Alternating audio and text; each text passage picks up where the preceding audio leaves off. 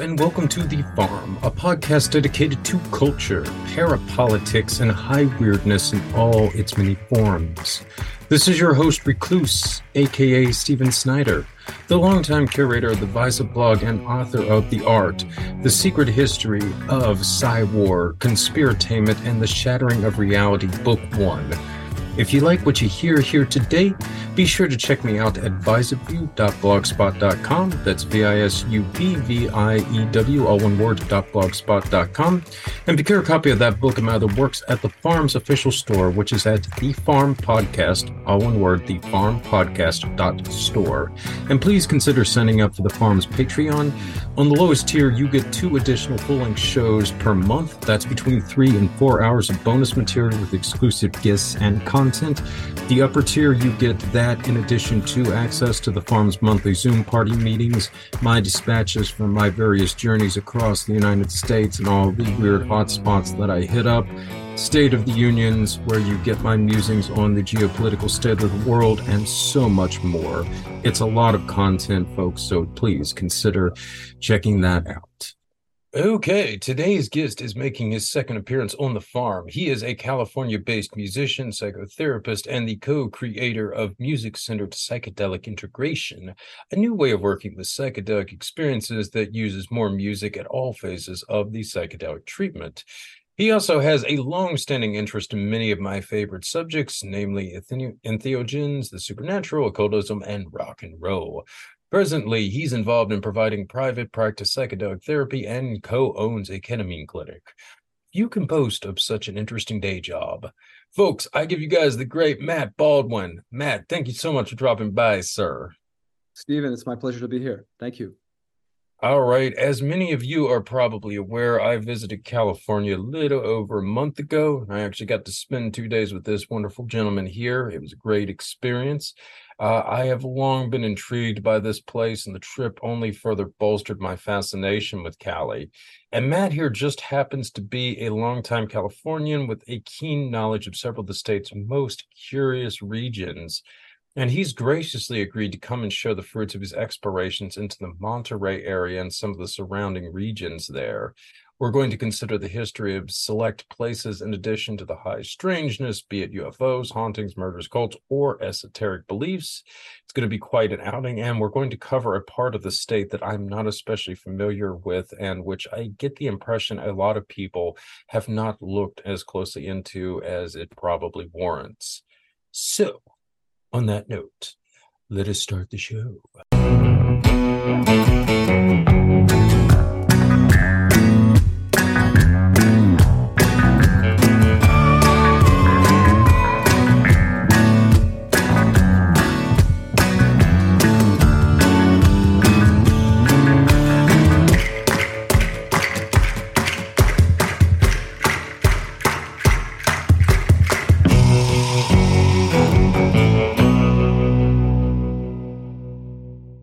All right, our first region up for consideration is Pacific Grove. This is where you're from, Matt. So you've got a lot of time dedicated in this area. So I'm guessing you have a lot to unravel for us about it. So let's start off by getting into a bit of where exactly it's located in Cali for those of us who are not especially familiar with the state's geography and its, you know, kind of vanilla history, if you will. Yeah, sure. Yeah, I'll start with some history and then I'll get on to the stories, you know, many of which, as I'm a native of this area, um, I'll probably be the only person who can really talk about this kind of stuff in detail based on my direct contact with people involved in the stories and phenomena.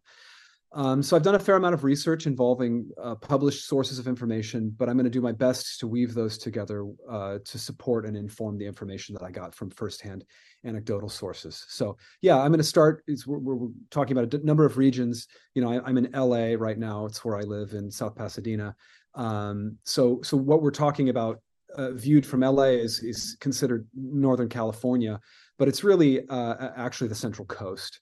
So this is really these are areas that I have a lot of firsthand familiarity with in Monterey County, and starting with Pacific Grove. So um, it's it's where I grew up. Um, it's the center of this project, and we're, we're going to fan out from there. So this is the, the, the site of my childhood. Um, I was born and raised there near a beach called the Asilomar Beach, and this is at the very tip of the Monterey Peninsula. It's uh, surrounded by water, you know, pretty much on three sides. So it seems like the ocean is sort of hanging in the background of most of my childhood memories. And um, you know, it's the it's uh, on the opposite end of the the crescent-shaped Monterey Bay from Santa Cruz and it's also about which is about an hour to the north by car and then 45 minutes uh, south of that is big sur. And to the east is salinas the, the county seat which you know figures prominently in the steinbeck, steinbeck mythos. And that's also where my mother was born. It's a scrappy little farming town that most people tend to talk trash about but you know don't do that in front of my mother because um, she will uh, fire back. Um, so the landscape of the area, Pacific Grove specifically, and of the peninsula is, I mean, it's, it's an extraordinarily beautiful place. And, um, you know, there's a, a unique uh, type of flora there. There's um, Monterey pines. There's a specific, uh, specific types of coastal cypresses. There's a sort of ever-present mist hanging in the air. And then there's the rocky coastline. Um, you know, I, I, think about this in terms of uh, concepts that y- your listeners should be familiar with, like mystical toponymy or uh, you know Paul Weston's ideas of landscape tarot. You know that that it, it, can really feel like there's some kind of information encoded in, in the uh, in, in the actual uh, sense of in the actual place. So um, you know it's it's it's a it's a place that people go and they tend to have it tends to make a profound impact on them. Uh, it's not a place you forget. Um, lies right alongside the Monterey Bay Area Marine Sanctuary, which is a ho- home to an extraordinary range of sea life.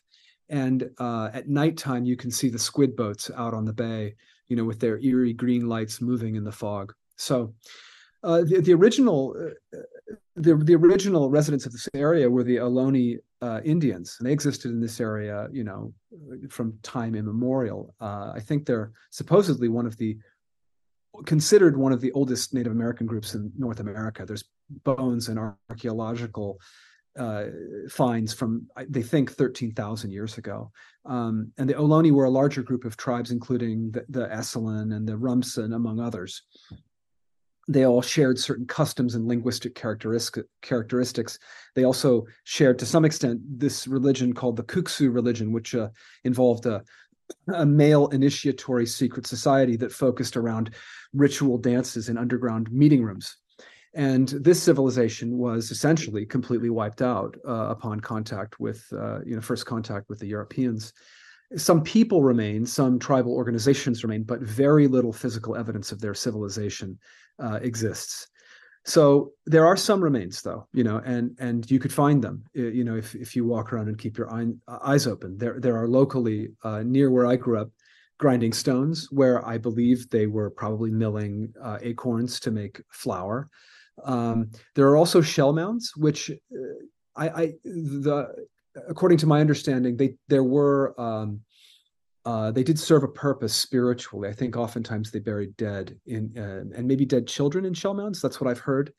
Um, and then there's also just extensive shell deposits along the shoreline. If you walk along the shores of Pacific Grove, uh, out near Point Pinos, uh, sort of where the the side of the, the the cliffs go down to the ocean, in the dirt you can just see this strata, these layers of dirt and embedded in it are just tons and tons of uh, broken abalone shells, which are the sort of the remains of uh, all of the the uh, gathering that they would do from the ocean. And then there's occasional artifacts um, that people find, you know, uh, arrowheads. Um, my grandfather was a school teacher in the 1930s um, in San Benito County, east of here, and his students, uh, who were all farmers, local farmers' children in the area, would bring him uh, they would bring him artifacts of different uh, types. Uh, I think there's there's some arrowheads. There's a thing, a religious implement called a charm stone that he had, and he also had a skull uh, that I think he named Lulu. Uh, kind of kind of a, a, morbid thing that he did that my grandmother really hated. He kept it in his in his study, and uh, when he went off to fight in World War II, he came back and it was not there anymore. He he thinks that she threw it away or buried it. you know, if that was the kind of thing that was to come down to me, I would really try to make sure to get it back to to the uh, the native group in the area where it came from, just because it seems like a heavy karmic thing to be owning human human remains. Um, but that didn't happen, unfortunately. So that that was out in the uh, you know Paicines or maybe Dos Palos area. So more modern history, uh, the, the, area belonged to Mexico for a while, and it became part of the U.S. in 1846. Um, it, it, the Pacific Grove itself uh, started as a Methodist summer camp around 1876, and you could buy for 50 bucks a, a, plot of land, and you could put up a tent, and you could stay there for a few weeks in the summer to kind of go deep into this Methodist spiritual practice. So um, there's many churches. You know, I grew up in an Episcopal church in the area uh, there, I've seen written evidence that there were spiritual group, spiritualist groups, specifically uh, Theosophists. There was a Theosophists Hall in downtown Pacific Grove. Um, I, am not sure what happened to that. You know, there were certain parts of downtown Pacific Grove which burned at different times. It also might have been repurposed into a different uh, building.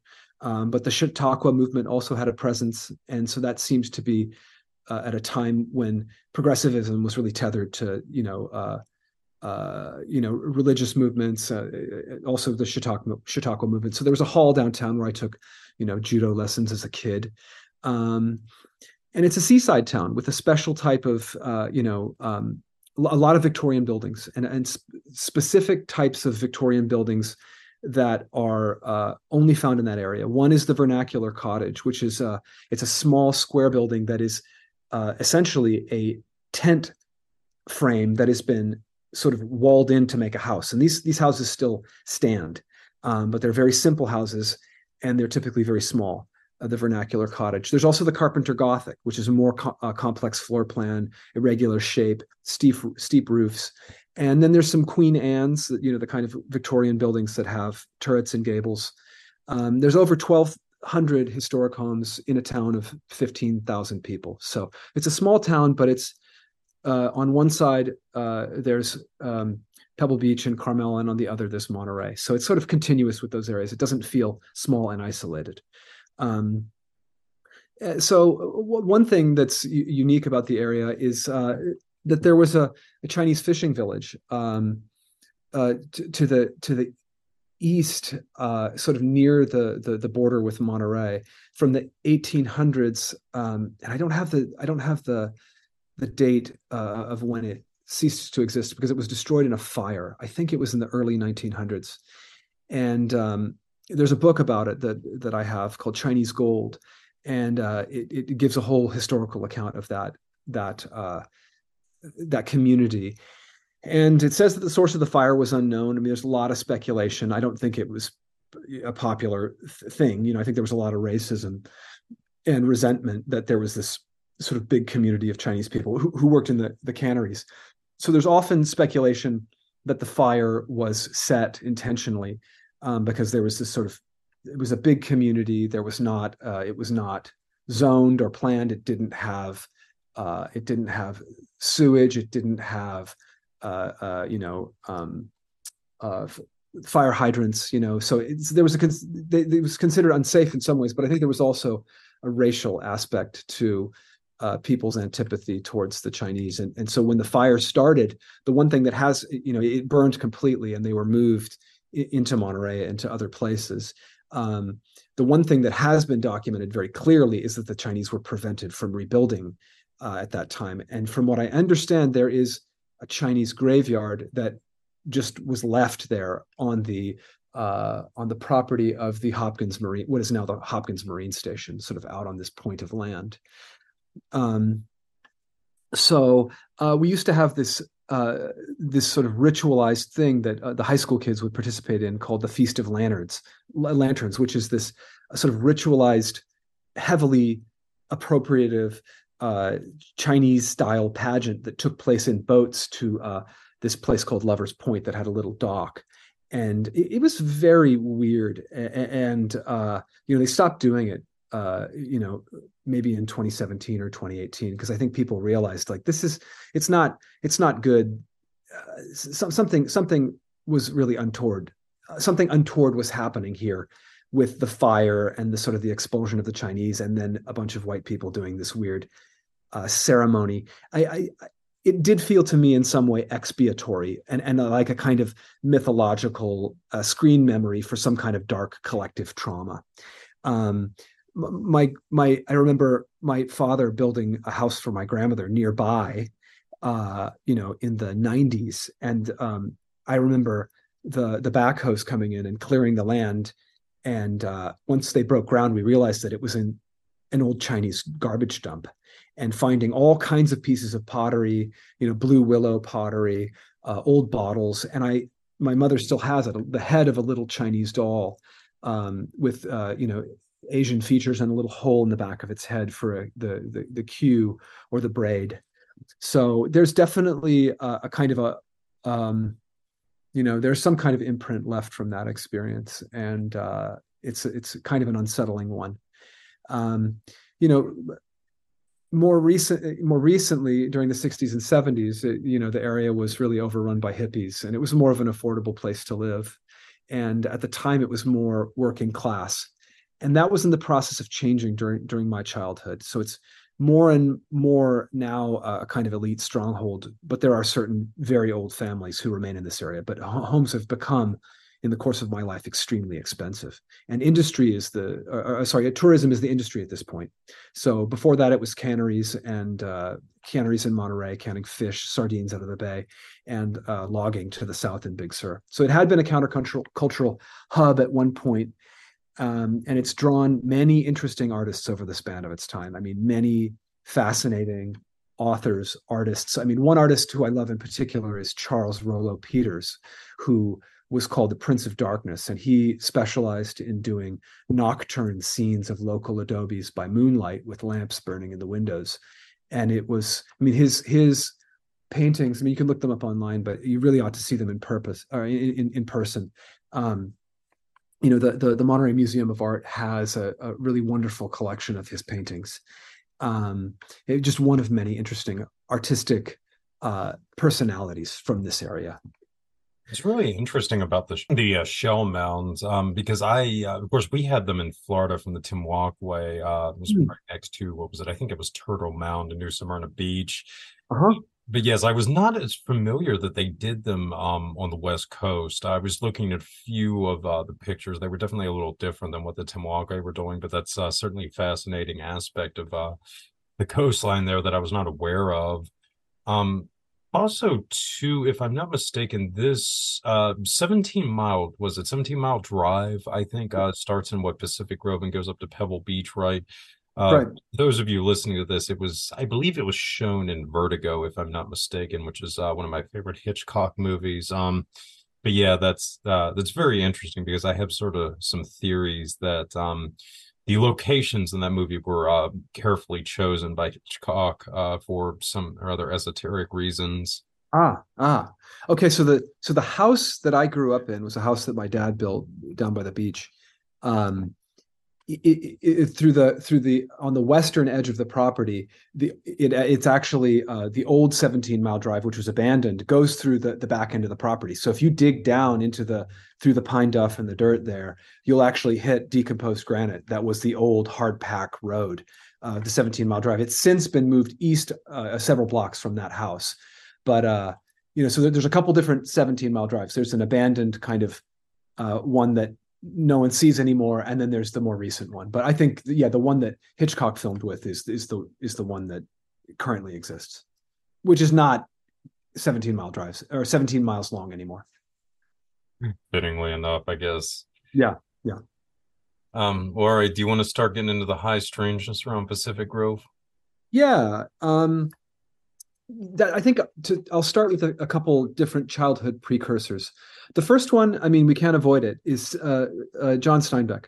You know, um, you know, if you are a child in public school in uh, the Monterey County, I mean, you're going to read John Steinbeck every year. You're going to read The Red Pony of Mice and Men, uh, The Long Valley, uh, Tortilla Flat, my favorite, and Cannery Row so I mean, you're going to read it ad nauseum, and I got to the point where I knew those stories in and out and backwards and forwards, and so there was this incredible sense being so familiar with Steinbeck, of growing up in a place where the stories had happened and where they were still happening. Because when I was growing up, there were still many Steinbeckian characters around and people who knew Steinbeck. Like there was uh, uh, this woman named Kalisa who owned a, a, belly dancing cafe. I mean, real classic bohemian place where I played my first guitar gig ever on Cannery Row. Um, Steinbeck's sons were around, uh, and there were other people who, who were still kind of like just barely hanging on from that era. So uh, there was a, a, kind of haunted narrative animism to the place. It was like the landscape was alive with stories. And, you know, me and my friends, we all loved Steinbeck. You know, this wasn't uh, compulsory re- reading that we hated. So we w- would go down to Cannery Row sometimes in the middle of the night, um, at which point it, it had been mostly developed into a tourist destination. We would try to open ourselves up to presences or look for look for ghosts. Um, you know, I had some friends who even took sleeping bags down there and sort of slept, you know, in the bushes to sort of see what would happen because they knew that it was an important place. This is where Doc Ricketts was killed by the by the the uh, train in the middle of the night one time, uh, and uh, and then there's uh, something that happened. Uh, you know, um, it, it, happens in the book Tortilla Flat, which is uh, they, they talk about the the sort of the the, the, true paisanos in Monterey uh, you know, if you had a pure heart, you could go on Saint Ant- Saint Anthony's Eve, which I, I, believe is June twelfth, up into the mountains of Del Monte or into the hills of Del Monte Forest. You know, this area that we call White Mountain, and uh, you can look for treasure, and that you you carry a cross with you, and you look for a blue glow cr- uh, coming up from the ground. And if you if you see that, you need to pray and then dig for it and that you'll find treasure i mean i've actually done this you know i did this as a kid because i was so compelled by these stories so I mean, this kind of gives you a sense of, uh, you know, how Steinbeck affected me and, and my sense of what was possible and what was possible in a landscape and a, a place. Uh, the other person is Randall Reinstedt. He uh, is another author, and he's an author who lived, you know, down the street from me. He only recently died.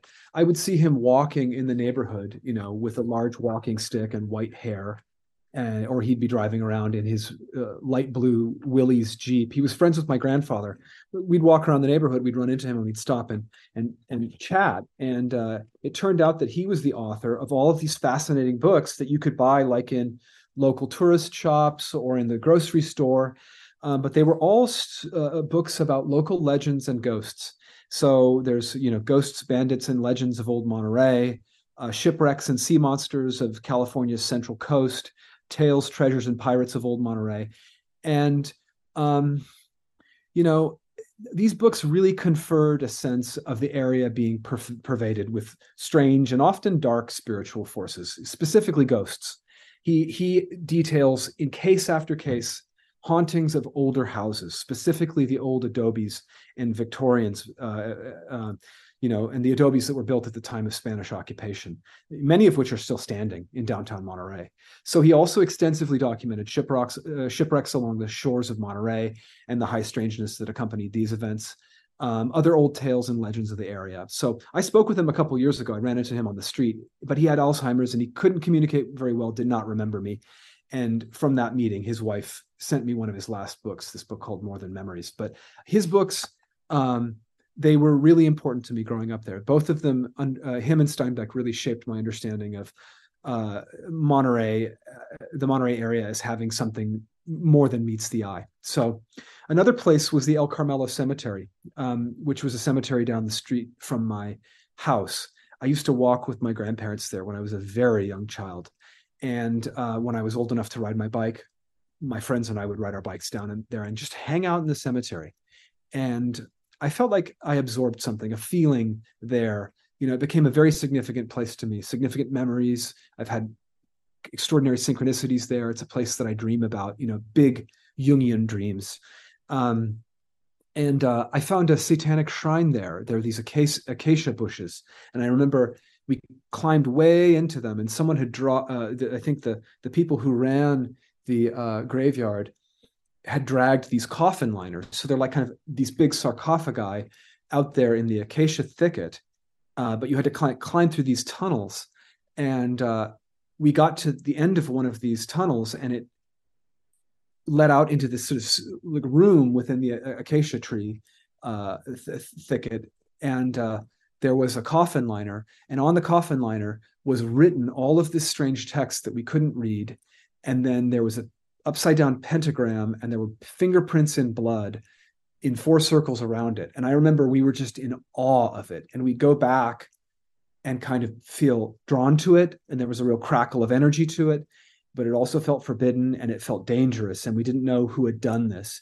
And I remember one time we went back after having seen it a number of times, and a friend of mine, my friend Adam, he he chipped it out of the, the, the cement in the side of the uh, of the the liner with the end of a the claw end of a hammer. He said it's evil. We're not supposed to look at that. And I remember, you know, uh, you know, I've never been a Satanist, but uh, I remember feeling like something had been lost, some type of numinous experience and some type of edge uh, that that uh, that had been opened up to us.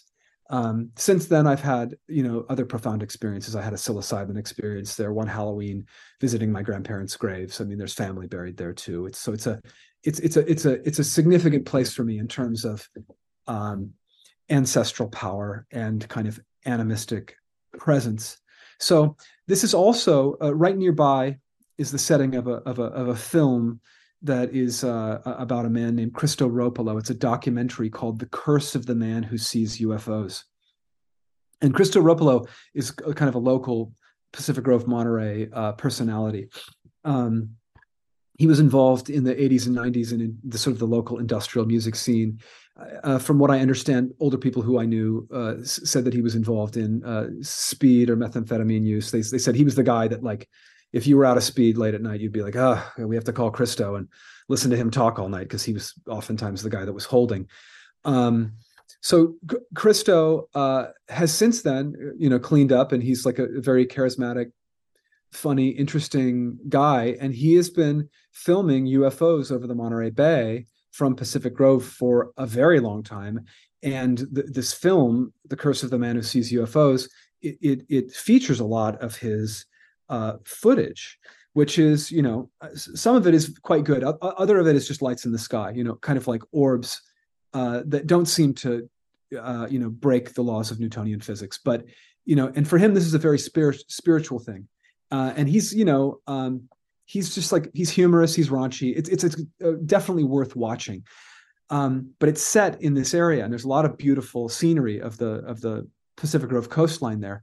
He um, he connects this to an event that happened on November 3rd, 2013. He connects the UFO phenomena. I'm not exactly sure how, but there was a, a we, we, call it the Burning Man of Point Pinos. Uh, one morning on November 3rd in 2013, this man, Richard Hafner, people sort of turned all of a sudden and saw a man completely engulfed in flames running down the golf course.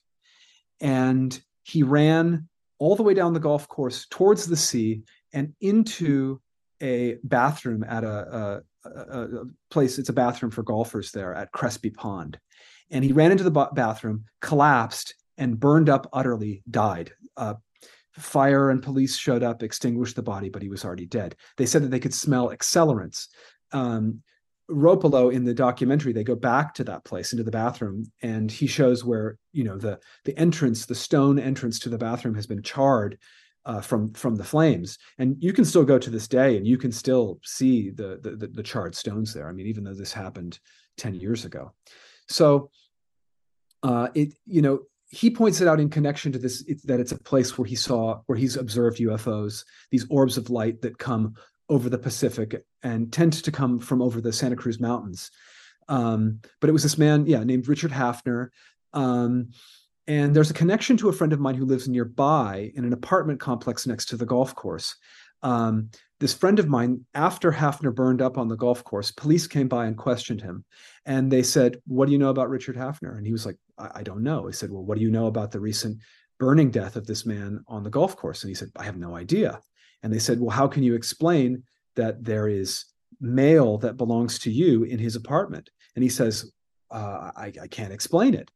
And he said, Which apartment is it? And they gave him the apartment number. He says, Oh, I used to live there. I only recently moved. And so it seems like it was just junk mail that was continuing to go to the wrong address. So that explained that. Um, but this is interesting. This is a sort of a interesting uh, convergence of things that happens here. So, also in this apartment building lives a woman named Chrissa Bo Bosley, who is uh, I think most people who lived through the 80s remember her. She was the iconic greased up bikini woman holding uh, like a holding a with a picture of her firing like an Uzi. These are posters that were sold in surplus stores or in the back of Soldier of Fortune magazine. They pay, became extremely popular with the Nicaraguan Contras, and she became kind of an icon of their counter leftist movement. So she got to know my friend, and they became uh, somewhat involved. And um, in knowing her, she revealed to him that she was at one time married to Chuck Traynor, who had been the impresario behind the creation of the film Deep Throat. Deep Throat. Um, and had also been married to uh, Chuck, Chuck Traynor before he was married to her was married to Linda, Lovela- Linda Lovelace, the porn star, uh, who claimed that Traynor would rape, beat, and pimp her out to other men, and that in order to do this, he would hypnotize her and used what she claimed were other mind control techniques in order to get her to perform sex work and in pornographic sequences. So he was also married to Marilyn Chambers, the uh, uh, pornographic actress from uh, Behind the Green Door, Insatiable, and the Cronenberg film Rabid. So this is an ex- the ex- example of the kind of extraordinarily uh, Peter Levenda-esque convergence of events that could only really happen in Pacific Grove. You've got uh, orbs of light over the bay connecting to uh, industrial musician Christo Roppolo, then my f- connecting to my f- uh, uh, the the Burning Man on the golf course, connecting to my friend who was a you know brilliant and troubled poet and musician and uh, bodybuilder, and uh, and then uh, that connecting to the right wing and contrasexual icon Chrissa Bosley connecting to Chuck Traynor and the role of mind control and hypnosis in the mainstreaming of pornographic films in the 1970s. So, you know, I'm not sure what to make about that convergence, but it all happened there uh, in one, you know, very small area. All of that stuff is in play, and it's, you know, uh, it continues to, to, to go on. Um, there was a sequel to the film uh, The Curse of the Man Who Sees UFOs, made by a childhood friend of mine named Matt Gober, who, no go, who now goes by the name Matthew Calamain. It, he, he named it uh, simply the, the Man Who Sees UFOs. And I think the implication there is uh, that it's not a curse to see UFOs. Um, so Roppolo is not the only one to have seen UFOs in the area. Monterey Peninsula is replete with accounts of UFO sightings and contact events. Um, I have friends who've seen a variety of craft silvery objects, orbs of light.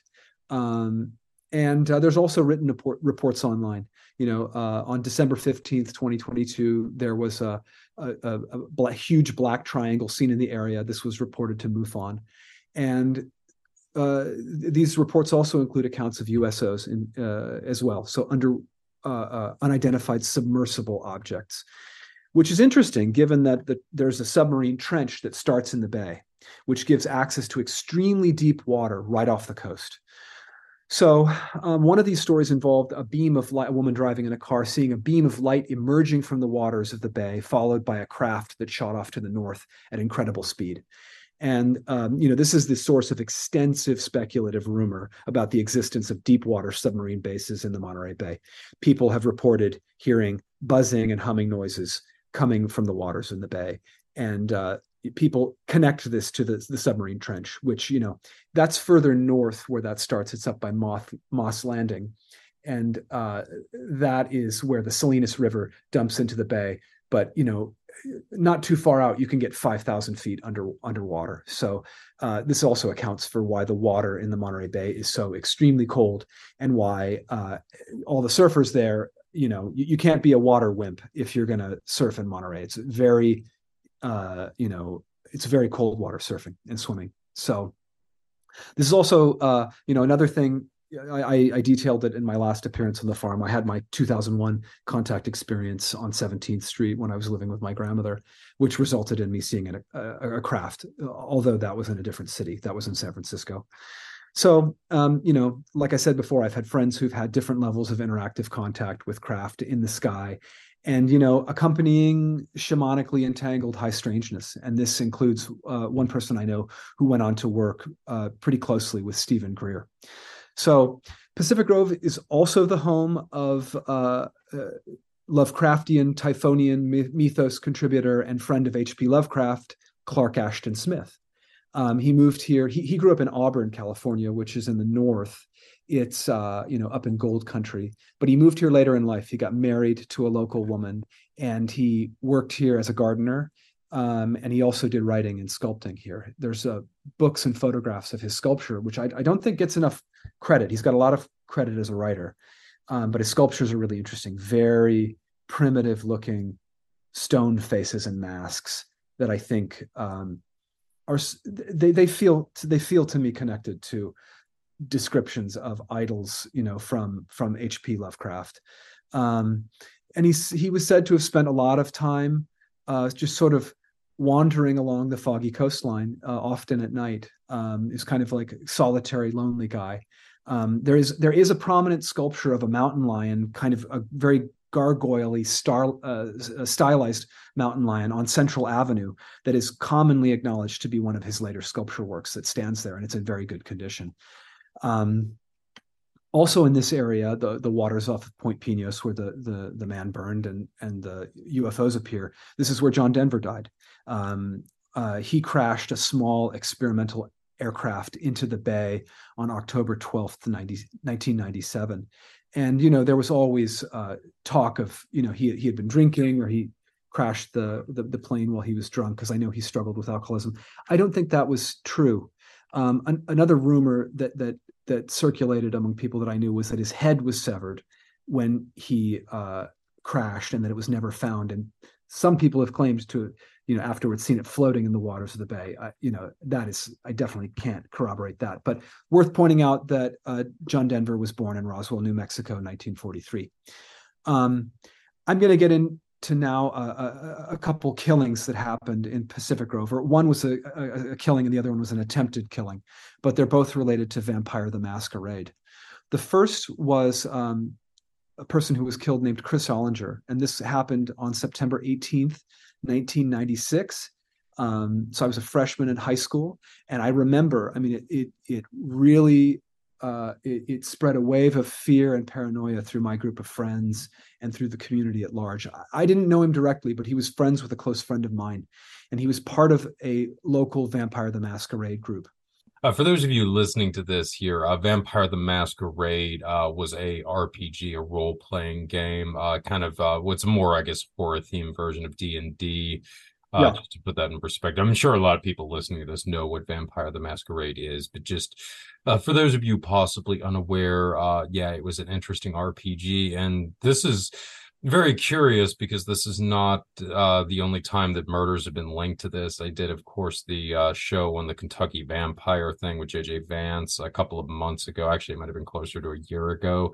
Uh, but anyway, you had good old Rod Ferrell uh, from uh, what was it, Murray, Kentucky, who had essentially uh, started a full blown cult, uh, supposedly based on Vampire the Masquerade around 1997, which had resulted in a couple of deaths across the country. And uh, there may have also been another cult, another vampire cult in Kentucky on the eastern side of the state that was also inspired by Vampire the Masquerade but yes, it's the game has quite a intriguing history to put it mildly. So anyway, um, with that in mind, that might be a little bit better backdrop as you get into your story here, Matt.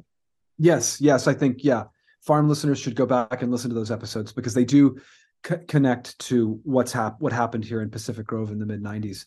So I remember seeing, you know, I mean, the, the, the vampire groups, and you know, I think when they started appearing, I was about ten years old, and this was very striking to me as a small, like a pretty naive small town kid all of a sudden there were groups of all these people like late teens early 20s dre- dressed completely in black capes trench coats wide brim hats pancake makeup you know maybe blood at their mouth um, just sort of like hanging out silently downtown you know and with this kind of you know this kind of sinister, sinister gravitas you know like they weren't joking around you know? Um, so Chris Ollinger became, you know, he, I think he was like an ROTC kid. um, but he eventually got involved in Vampire the Masquerade. And a friend of mine said that he went all in. The friend, this friend of mine who was friends with him, he went all in, you know, and you know, wore a cape and identified as a vampire. You know, according to Chris's half brother, he claimed, you know, Chris had claimed to have actually drank human blood, and you know, the family and other people around here do think that, uh, you know, uh, perhaps there was cult activity going on.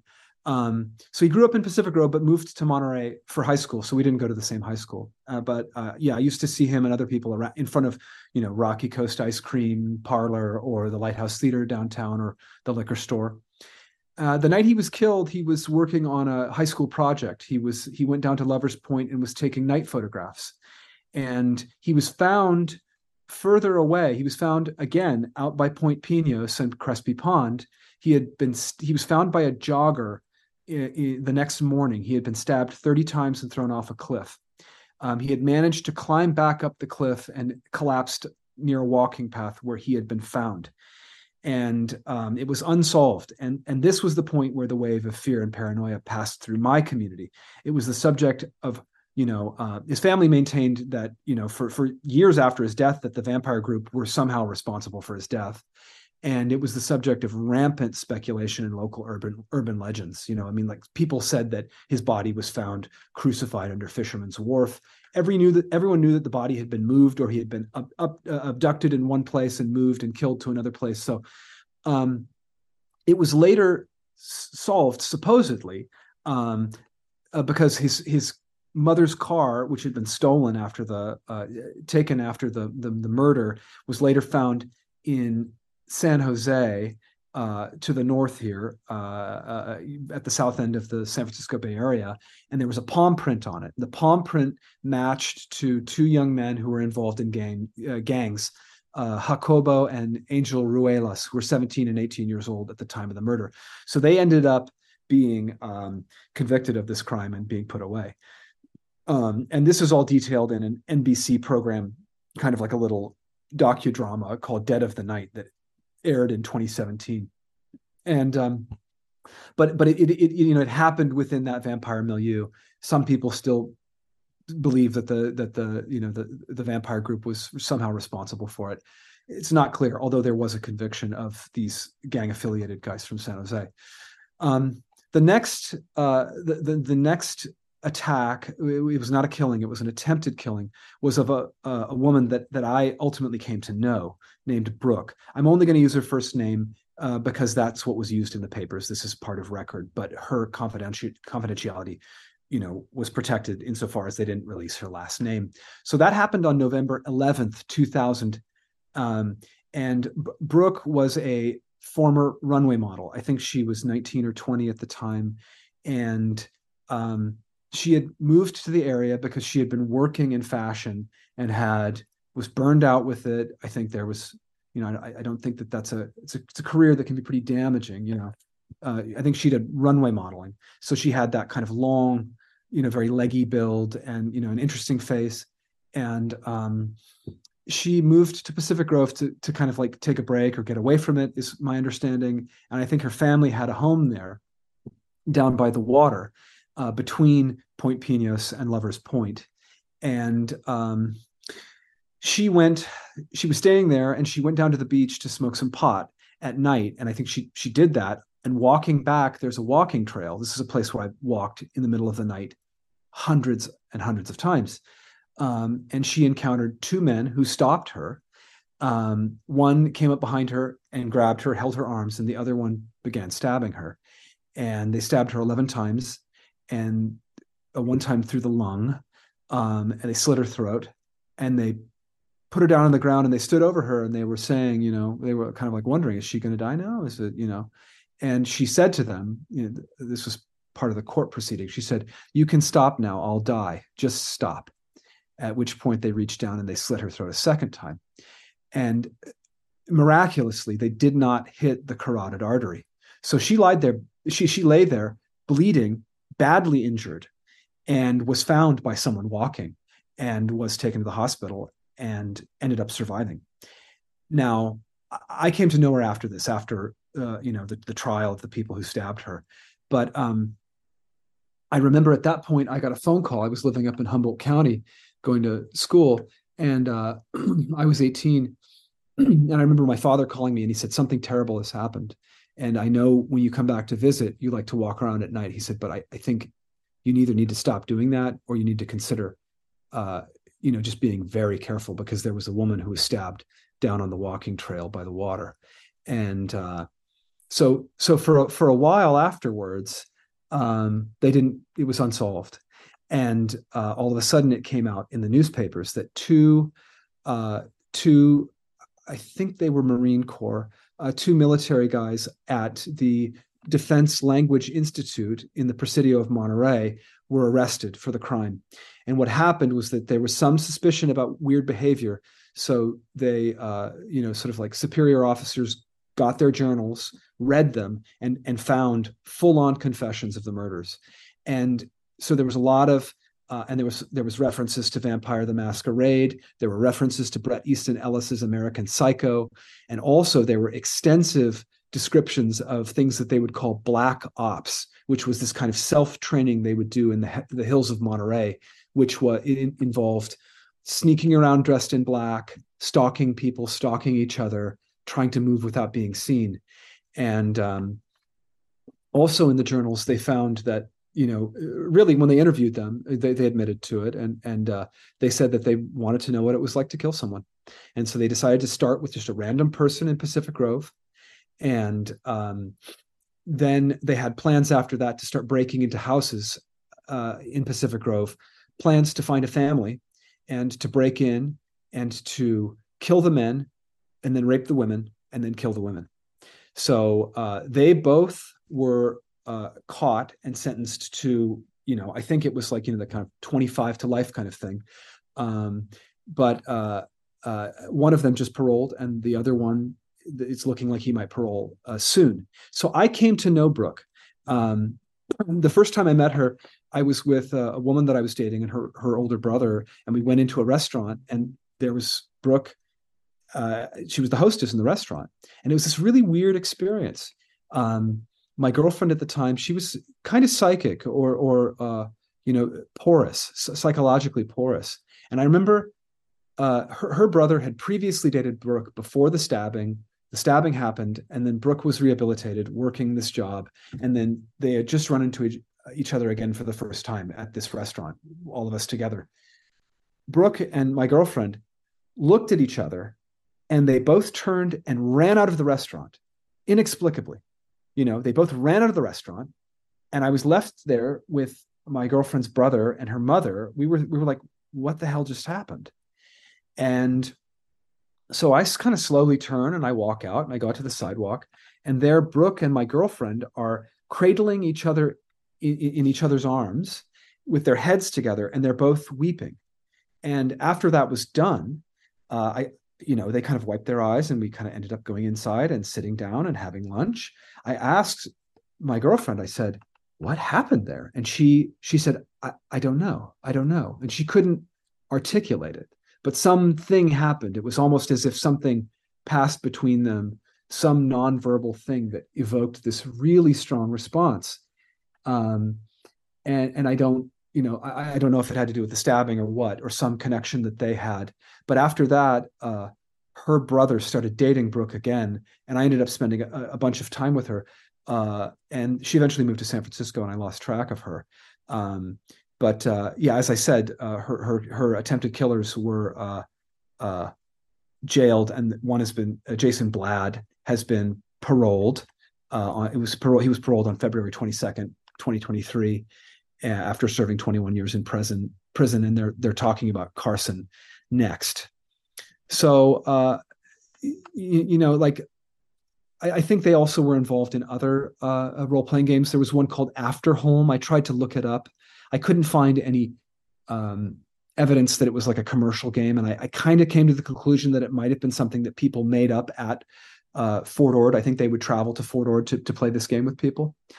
Um, one last thing about Pacific Grove, I'll say this had an incredible music scene. Almost every one of my friends growing up were musicians, uh, many of whom went on to do a, uh, a, bunch of interesting things. And I think this is sort of a trickle down from the artistic heritage of the era, of the area, uh, the sort of history of uh, uh, you know, bohemians, kind of outsiders, um, and hippies. Um, uh, you know, and and also things like the Monterey Pop Festival, which I'll talk about more about later.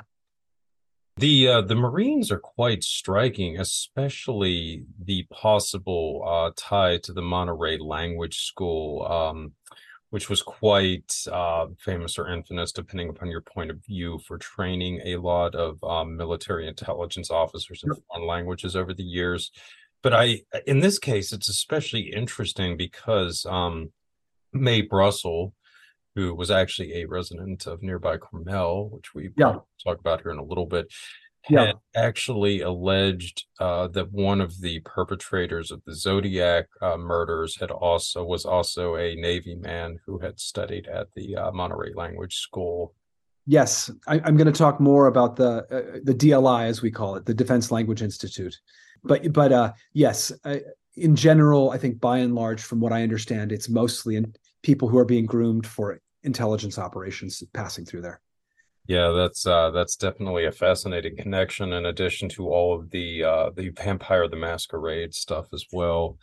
Yes. Oh my goodness! And people always believe firmly that Carnival is a creepy pasta or Carnival, I guess. Um, uh-huh. anyway, that's that's another topic.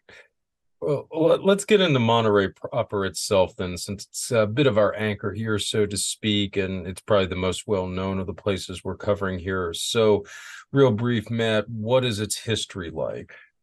Yeah, Monterey. I mean, the name means the King's Mountain. It's a it's a former.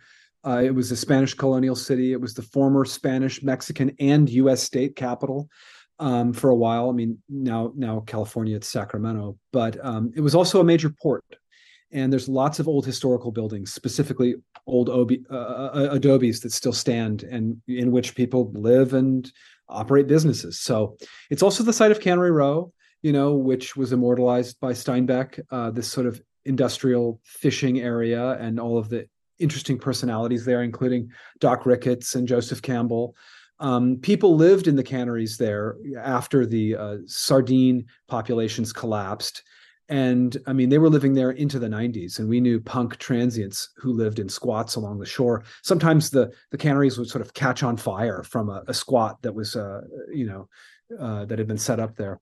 Some people lived in old rusty boilers and abandoned pipes. Um, one thing that's really cool that's there is uh, Doc Ricketts' lab.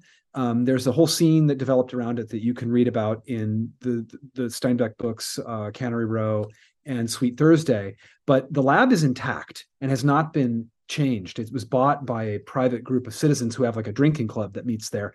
But I think it's about once a month. They they stopped it for COVID for a bit, but you can have um, you can have tours of it, and it's incredible. It's an old, you know, uh, it's an old redwood building it's uh, and you can go in there and it's just like steinbeck described. I mean there's the, the, the typewriter there's the piano there's the old bottles of liquor. In the back are the uh, you know the um, collecting tanks for marine animals from uh, you know doc ricketts uh, business that he had there. So that's i mean if you ever go to monterey you know of course you're going to want to go to the aquarium but right next door is doc ricketts lab. It's absolutely worth seeing because um, steinbeck made these places legendary and they have been preserved. So nearby is the Monterey Bay Aquarium.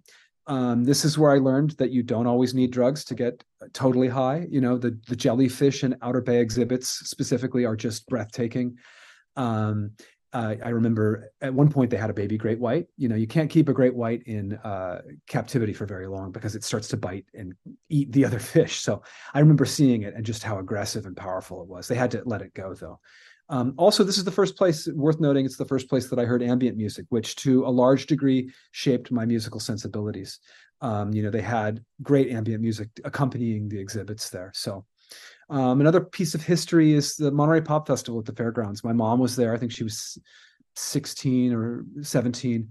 Um, that was uh, that was uh, you know that's where Hendrix famously burned his guitar. Otis Redding brought the show down at the end of the you know the the the uh, you know at the end of the festival. Um, who else played? You know like Janis Joplin gave a famous performance. Uh, Canned Heat. I think the Who played, or maybe that was Woodstock. Anyways, uh, you know there's a, there's a, there's a film you can watch um, that's amazing. Um, so that's a, that's another thing which I feel like there's echoes of that all throughout the area is the sort of the hippie bohemian legacy. Um, let's talk about the Defense Language Institute. So this is a, a, a language school that services all branches of the U.S. military. Um, and people who go to school there, they're often studying languages and they go on to positions involving high, high level security clearances. So this is something that I took off of a, a site that people who had, who had been there. Uh, most of the duty stations for cryptological linguists are in foreign countries, often at small remote locations. This is saying that um, basically most people are being trained to be cryptological linguists. Uh, some cryptolinguists will be assigned to airborne positions and fly at the as back-end crew on RC-135 aircraft. You will work with a very tight group of cryptolinguists, analysts, and other specialists, and you will spend most of the year just mastering the skills that you need to perform your job.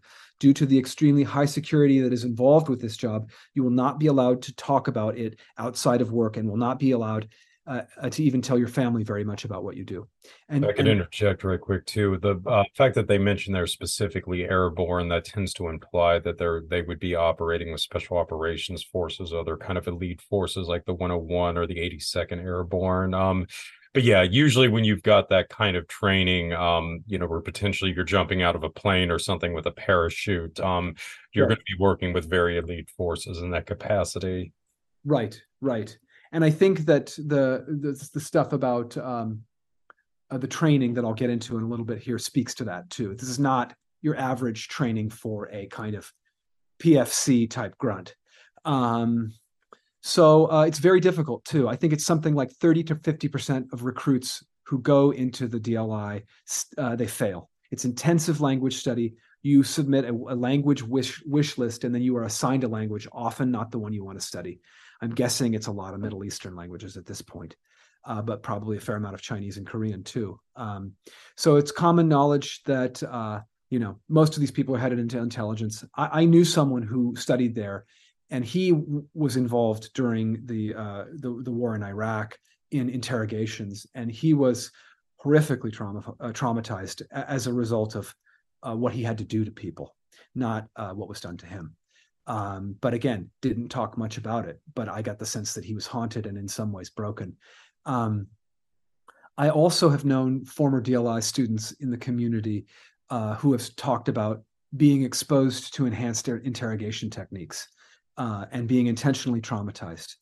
Um, like, you know, we're talking about starved, uh, fingers broken, that kind of thing.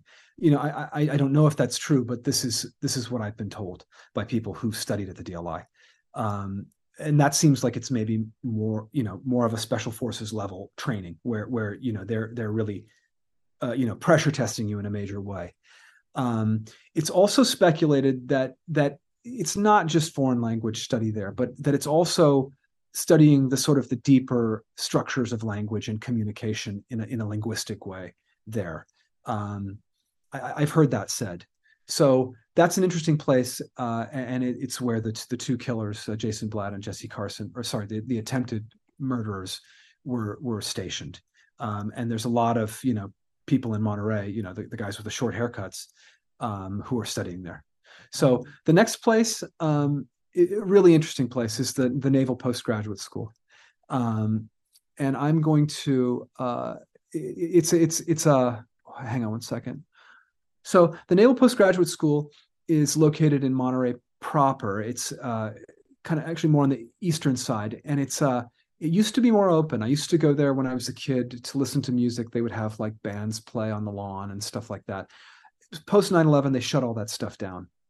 Um, but it is a big place for the Navy, Navy intelligence, and sort of research and development of uh, all kinds of stuff. I'm just going to go to their website and read a bit about the departments at the at the Naval Postgraduate School.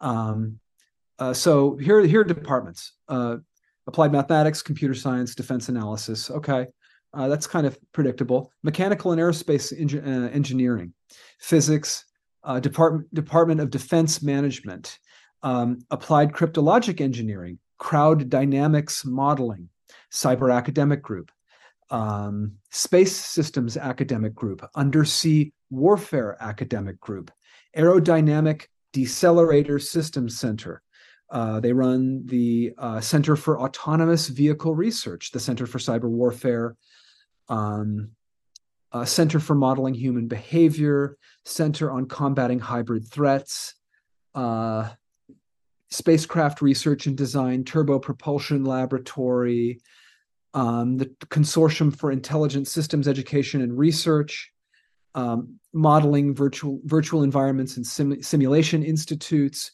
So I mean, this is a uh, just just a few more here. Um, Climate Security Network, um, Consortium for Robotics and Unmanned Systems and Education, Education and Research.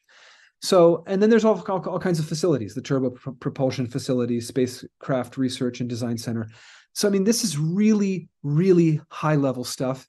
And it's also something that if you live in Monterey and you know people who work there, you hear almost nothing about. There is a curtain of silence around this stuff. I know one person who studied there engineering and he he ended up dropping out, but I didn't hear anything about all this stuff. I mean, you can see it on their website, but obviously this is sort of high level uh, research development of naval weapons stuff.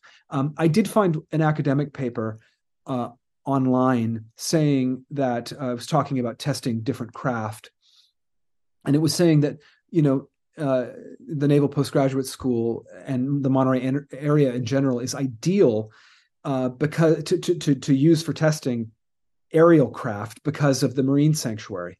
Um, it means that there's you know this is sort of large uninhabited area where they can test things. Now this this corresponds also with the lights that are often seen over the bay you know, like I told you that recently I saw orbs over the bay.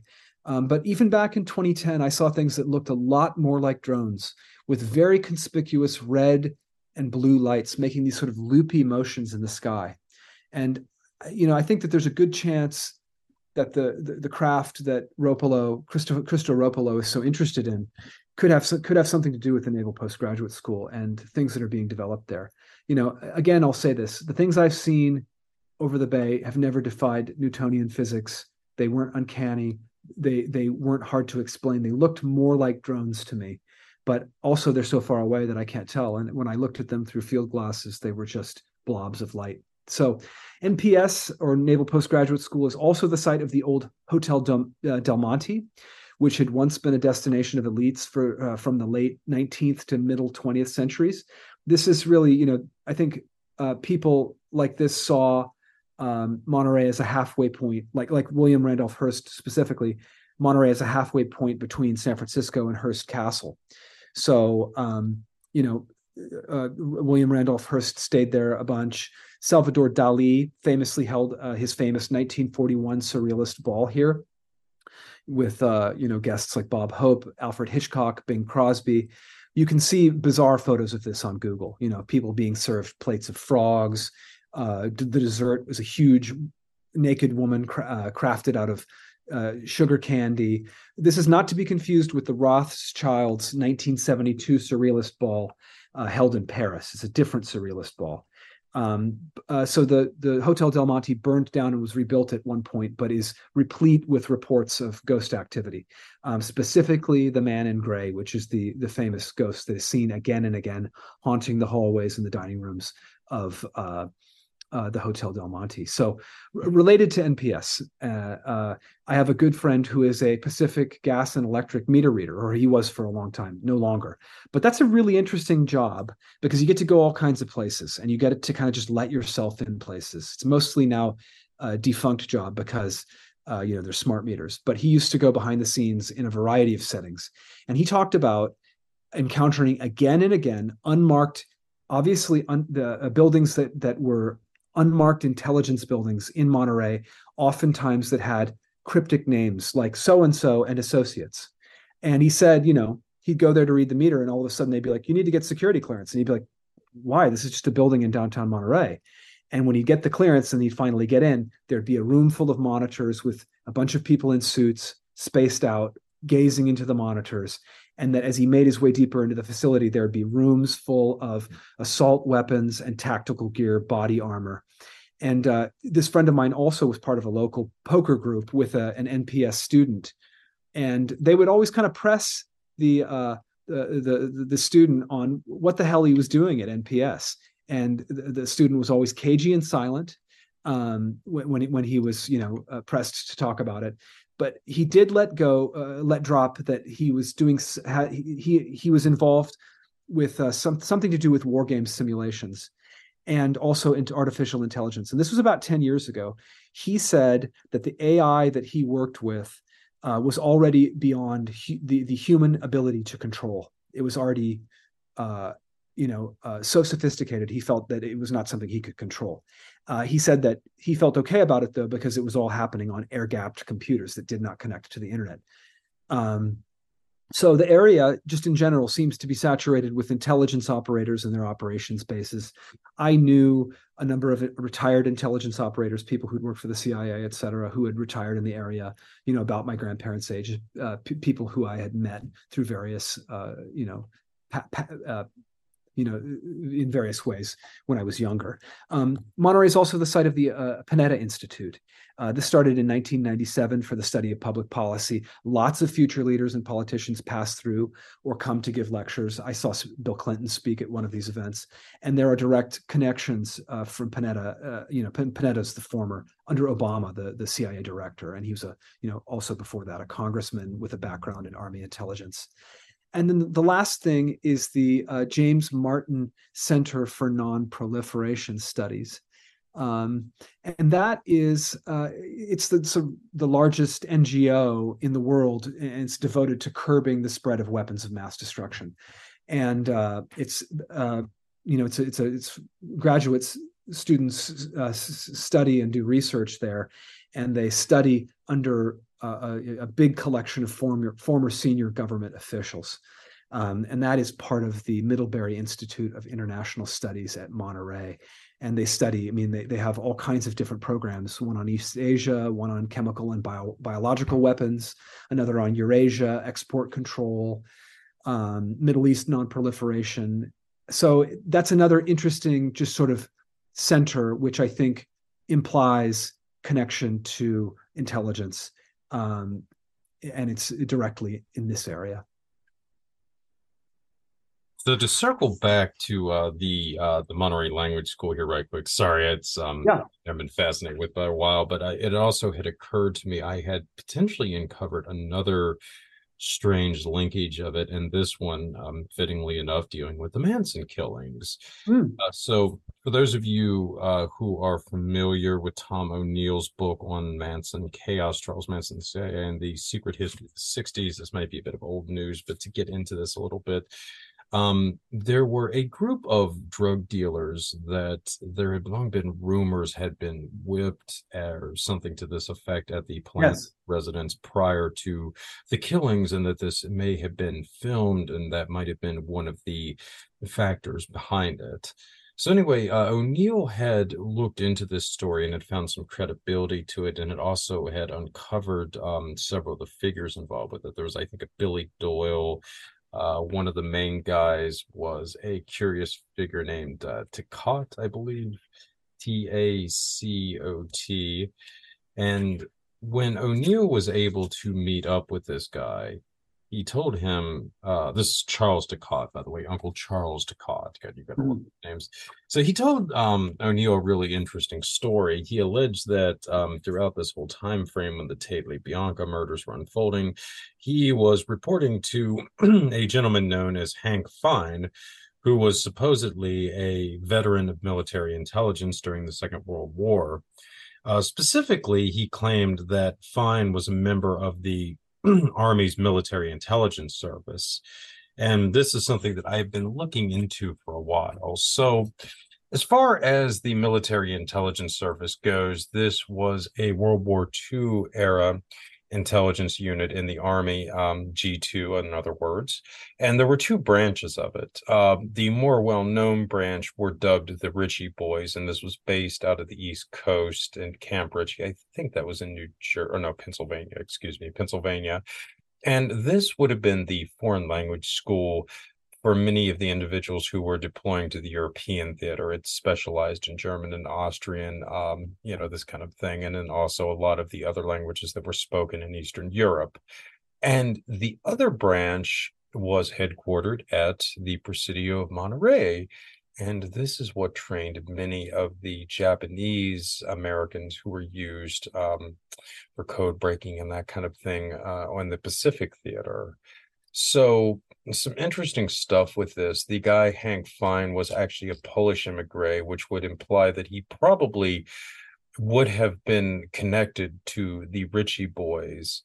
However, it's possible that some of these guys might have gravitated over to the West Coast at the end of the Second World War. But I do find that interesting that this guy, Uncle Charles Tacot, would specifically single out the military intelligence service, which again had two specific headquarters during World War II era. One was in Monterey and the other one was in Pennsylvania. So again, I don't know if they had any specific connections to the Monterey uh, Institute here or the Defense Languages School, but it's uh, again another possibility that I don't know can be totally ruled out, given that uh, there seem to be a lot of curious figures who uh, have gravitated to this whole center around the Presidio in Monterey over the years.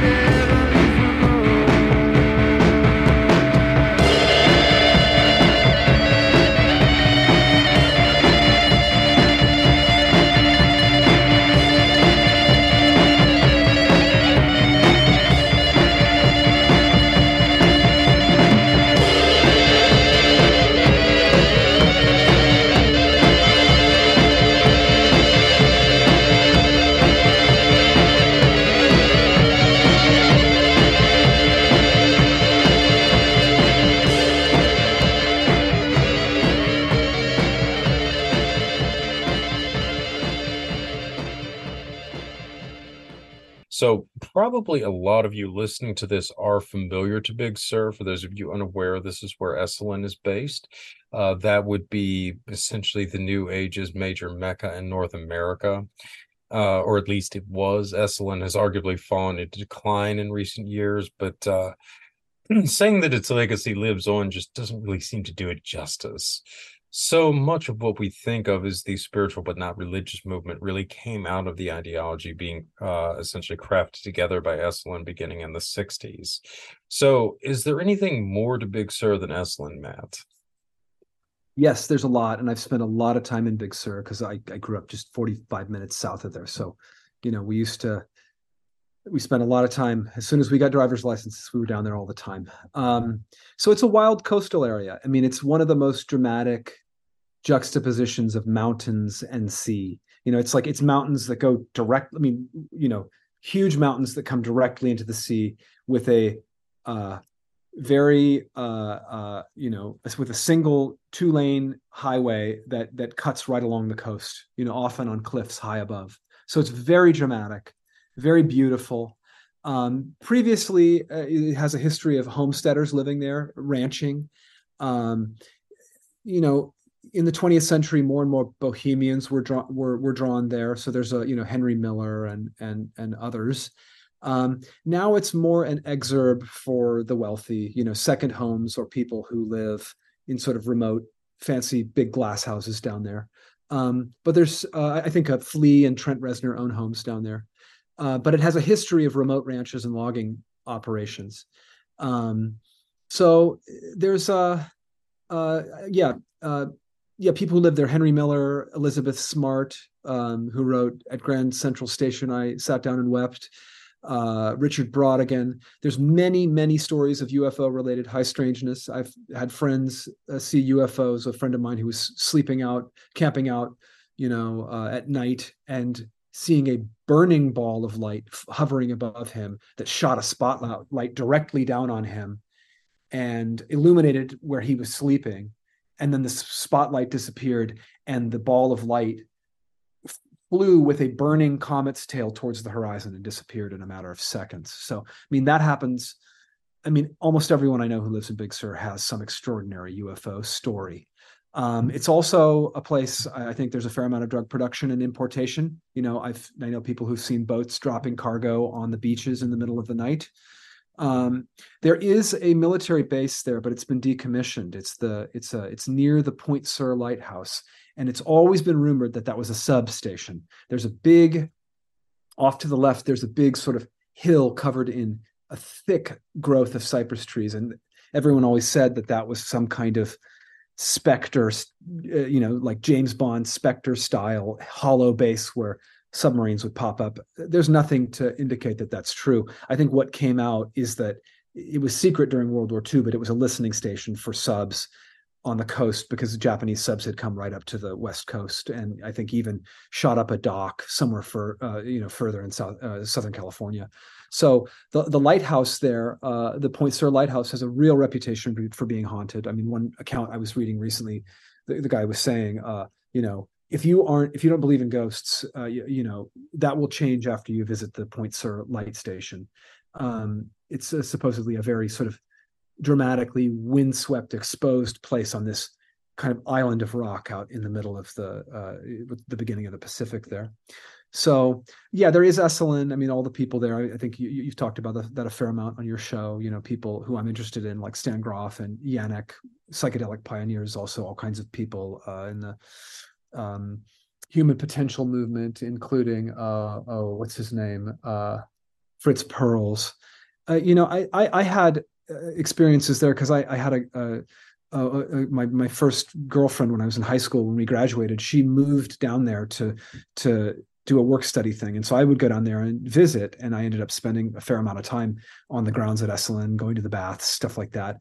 And uh, you know, it was not a place for me. Uh, it really felt like uh, enlightenment for for for the rich, and it felt like kind of like a, you know, just a kind of like another fancy resort with a lot of uh, a, veneer of self-reflection and and spiritual uh, experience over it.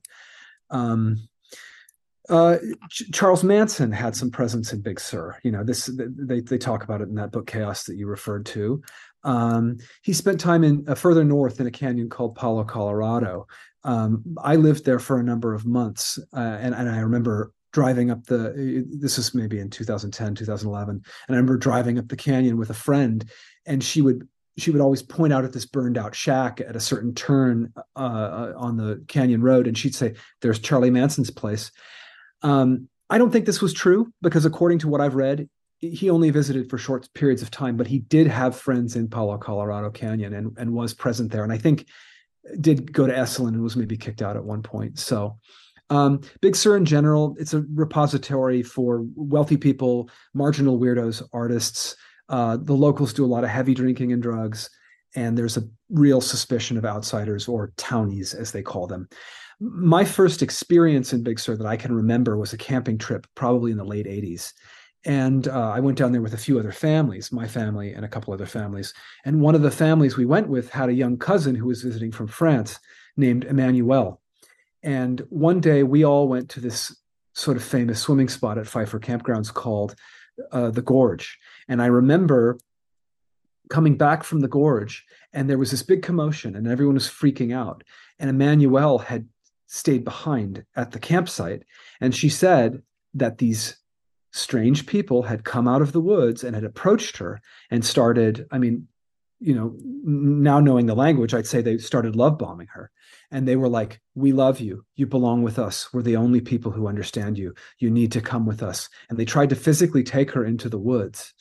Um, and she ran, freaked out, ran. And I remember her talking about this, uh, you know, to, to her family. And there was this but it was this idea which has been corroborated again and again uh, at, least you know uh, it's been it's been hinted at again and again that this is a thing that there are people living deep in the ventana wilderness with almost no contact with uh, uh civilization and that sometimes these are uh, cults. There are stories of what people refer to as walkouts people who just walk out of civilization and live in complete isolation in the big sur backcountry um, I knew someone, an artist, when I was very young, who lived, who who went to live in the Big Sur woods for a while, and he stayed down there, uh, sleeping uncovered, just sleeping in the woods, you know. Uh, and he came back very strange and spaced out, and was never the same. Back to UFOs, um, there was a famous sighting, the Anderson Peak UFO sighting, uh, September twenty second, nineteen sixty four. You can see the witness Bob Jacobs talking about it. Um, and it included uh, basically on Anderson Peak there was a, a, a telephones, uh, sorry, a, a, telescope site where they could observe uh, missiles fired from the south at Vandenberg Air, For- Air Force Base. And so this was an Atlas missile that was fired from Vandenberg, and Bob Jacobs was tracking it with this telescope, and he watched. You can hear him talking about this on YouTube. Um, he watched several craft come up and fly alongside the missile and then be, begin to sort of spin around it and fire beams of energy into it and disable it and send it spiraling into the ocean below. This was not carrying a live warhead warhead. It was a test missile but it demonstrates yet another connection between the UFO phenomena and our nuclear weapons technology. Um, you know there's been debate about it but this is uh, part of big sur history. Um, this is uh, now we're getting to the the sort of the genius loci of of of Big Sur. Uh, uh, this is so, sort of a, um, a, a deep thing. It's not been well documented, but it's very well known among among Big Sur locals, and it has been handled in literature to some extent, which is the Dark Watchers, the legends of the dark watching figures in the hills of Big Sur. Um, the first place I encountered this as a child. Well, actually, that's not true. Um, I, I, actually knew someone who saw a dark watcher. I'll get, I'll get to that. But um, the first place you can encounter it in a, a published source is John Steinbeck's story Flight. Um, it's about a young man who kills someone and needs to flee into the hills, and his wife, or no, sorry, his mother hands him a gun and some beef jerky and and and, and says, "Flee into the hills. You need to go. They're going to come." You know, the sort of the uh, uh, like a, a posse is going to come after him, and he said, and she says, "Beware the dark watching men." Um, and that's all that's all it says but it's uh, part of big sur uh, uh, local legend. The, the, the other one is a reference to a, in a poem by the local poet Robinson Jeffers in a poem called "Such Counsels You Gave to Me." Um, this is of particular importance to me because my grandfather was uh, in in the third source uh, uh, that's a uh, documented account of uh, uh, or, or, reference to the Dark Watchers, and that's one of Randall Reinstedt's books. It's kind of how I became familiar with Reinstedt. Um, and my grandfather used to go hunting on a ranch that my uncle Ralph owned that went from the mouth of Bixby Canyon, where you have the beautiful Bixby Bridge. Everyone stops there to take pictures. It went from there all the way back through the Big Sur backcountry into uh, Carmel Valley. It was a, a, a ranch called Palo Corona. He sold it in the 60s. But before that, my grandfather and uh, his friend Dr. Light and my uncle Michael and uh, Uncle Ralph would go pig hunting. They have these very very wild, you know, tough pigs locally that have very sharp, uh, uh, you know, tusks, and they're very dangerous to hunt. Um, so they went down there to shoot pigs, and they were wandering along these ridges, and my grandfather got separated from uh, from his companions, and he had this strange feeling, and he looked out across the valley to the opposing ridge, and he saw a figure dressed in a long black cloak with a black hat gazing out across the sort of the emptiness of the valley. Just sort of like with this sort of uh sort of like empty expression. Uh and he was you know you know s- struck by how strange this is i mean there's no one lives out here this is very remote and all of a sudden there's this black clad figure just gazing out and, and that it also collect, uh, connects to these local legends which i think he knew about and uh, someone, I think it was either my uncle uh, or Dr. Light, called to my grandfather and he turned and then he looked back and the figure was gone. This is actually uh, uh, that that story is written up as a more recent Dark Watcher experience uh, in Reinstedt's book Ghostly Tales and Mysterious Happenings of Old Monterey, um, and there's even a kind of a charcoal drawing of of the experience. Um, I think an interesting thing to point out is that the the the local tribes to the south, uh, these these these uh, the Dark Watchers are seen throughout the um, Santa Lucia Mountains, and to the south there's the Chumash tribe, and they referred to the Dark Watchers as the Old Ones. So I don't know. I mean, I think that someone like Kenneth Grant would have a field day with that. Uh, you know, that with a possible Lovecraftian or Typhonian dimension to the Dark Watcher phenomena, because he was definitely a kind of a universalist. So since then, many more people have claimed to see Dark Watchers, and it's it is actively something people talk about in Big Sur all the time now. And uh, um, Thomas Steinbeck, John Steinbeck's son, has even written, uh, I think it's either a book or a short story about it uh, since then. So it, the, the, the legend goes on, and it, and it people the sightings go on. Um, um, we'll get to a, a few killings now. Um, you know, there are all kinds of strange killings that happen in Big Sur that are inexplicable. Um, recently, I heard about some bodies dumped in a parking lot, not reported in the local pa- papers. You need to know pe- people to hear about these things. Um, also, uh, something happened. There's the there's the the highway one that goes along the coast. Uh, before that, there was the old coast road, which goes inland and it goes to some very remote places.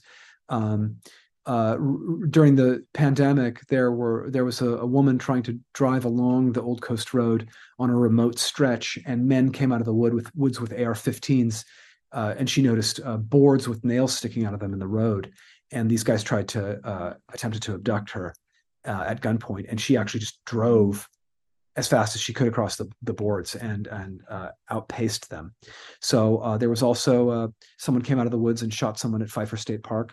Uh, also something that was not uh, really reported or handled in the local media. Um, uh, I don't have the date on this. I want to say it was around 2007, but there was two mysterious deaths in Gorda, which is further down, f- further down the Big Sur coast to the south there were two women who came from Long Beach, Ab- Abigail Tapia and uh, Jacqueline to- Toes. One was 27, the other was 26, both from Long Beach. They checked into this hotel in Gorda, right on the coast, and they stayed there for a few days. And, and at one point, they asked to be moved to a different hotel room, and it seemed like they wanted to be moved away from other guests. And people had heard you know, a commotion in the room uh, on the, the night before uh, they died, but they were found in the morning. Uh, I think housekeeping tried to, you know, uh, knocked and no one answered. They let themselves in, and they were both found with their hands tied behind their backs, um, with plastic bags over their heads and Halloween masks placed over the um, over the plastic bags. And I don't know how they came to this conclusion, but it was eventually reported in the papers that this was uh, a, a, seems to be a suicide pact. Now I don't know how how you uh, tie your own hands behind your back back while you're committing suicide. It seems unlikely to me, um, but perhaps the the the police um, uh, had some evidence, you know, that uh, or I guess it would be the sheriff's department in that area uh, that that they didn't let on. I, I'm not sure. The last thing is, uh, is something that happened. This was reported in a local, tiny little paper called the Carmel Pinecone, uh, but people were talking about it a lot in Big Sur, which was during the pandemic. There were also terrible fires in Big Sur. I mean, catastrophic, apocalyptic seeming fires. And I, I went down there for part of that. Um, I was living nearby um, and was visiting a friend in Big Sur.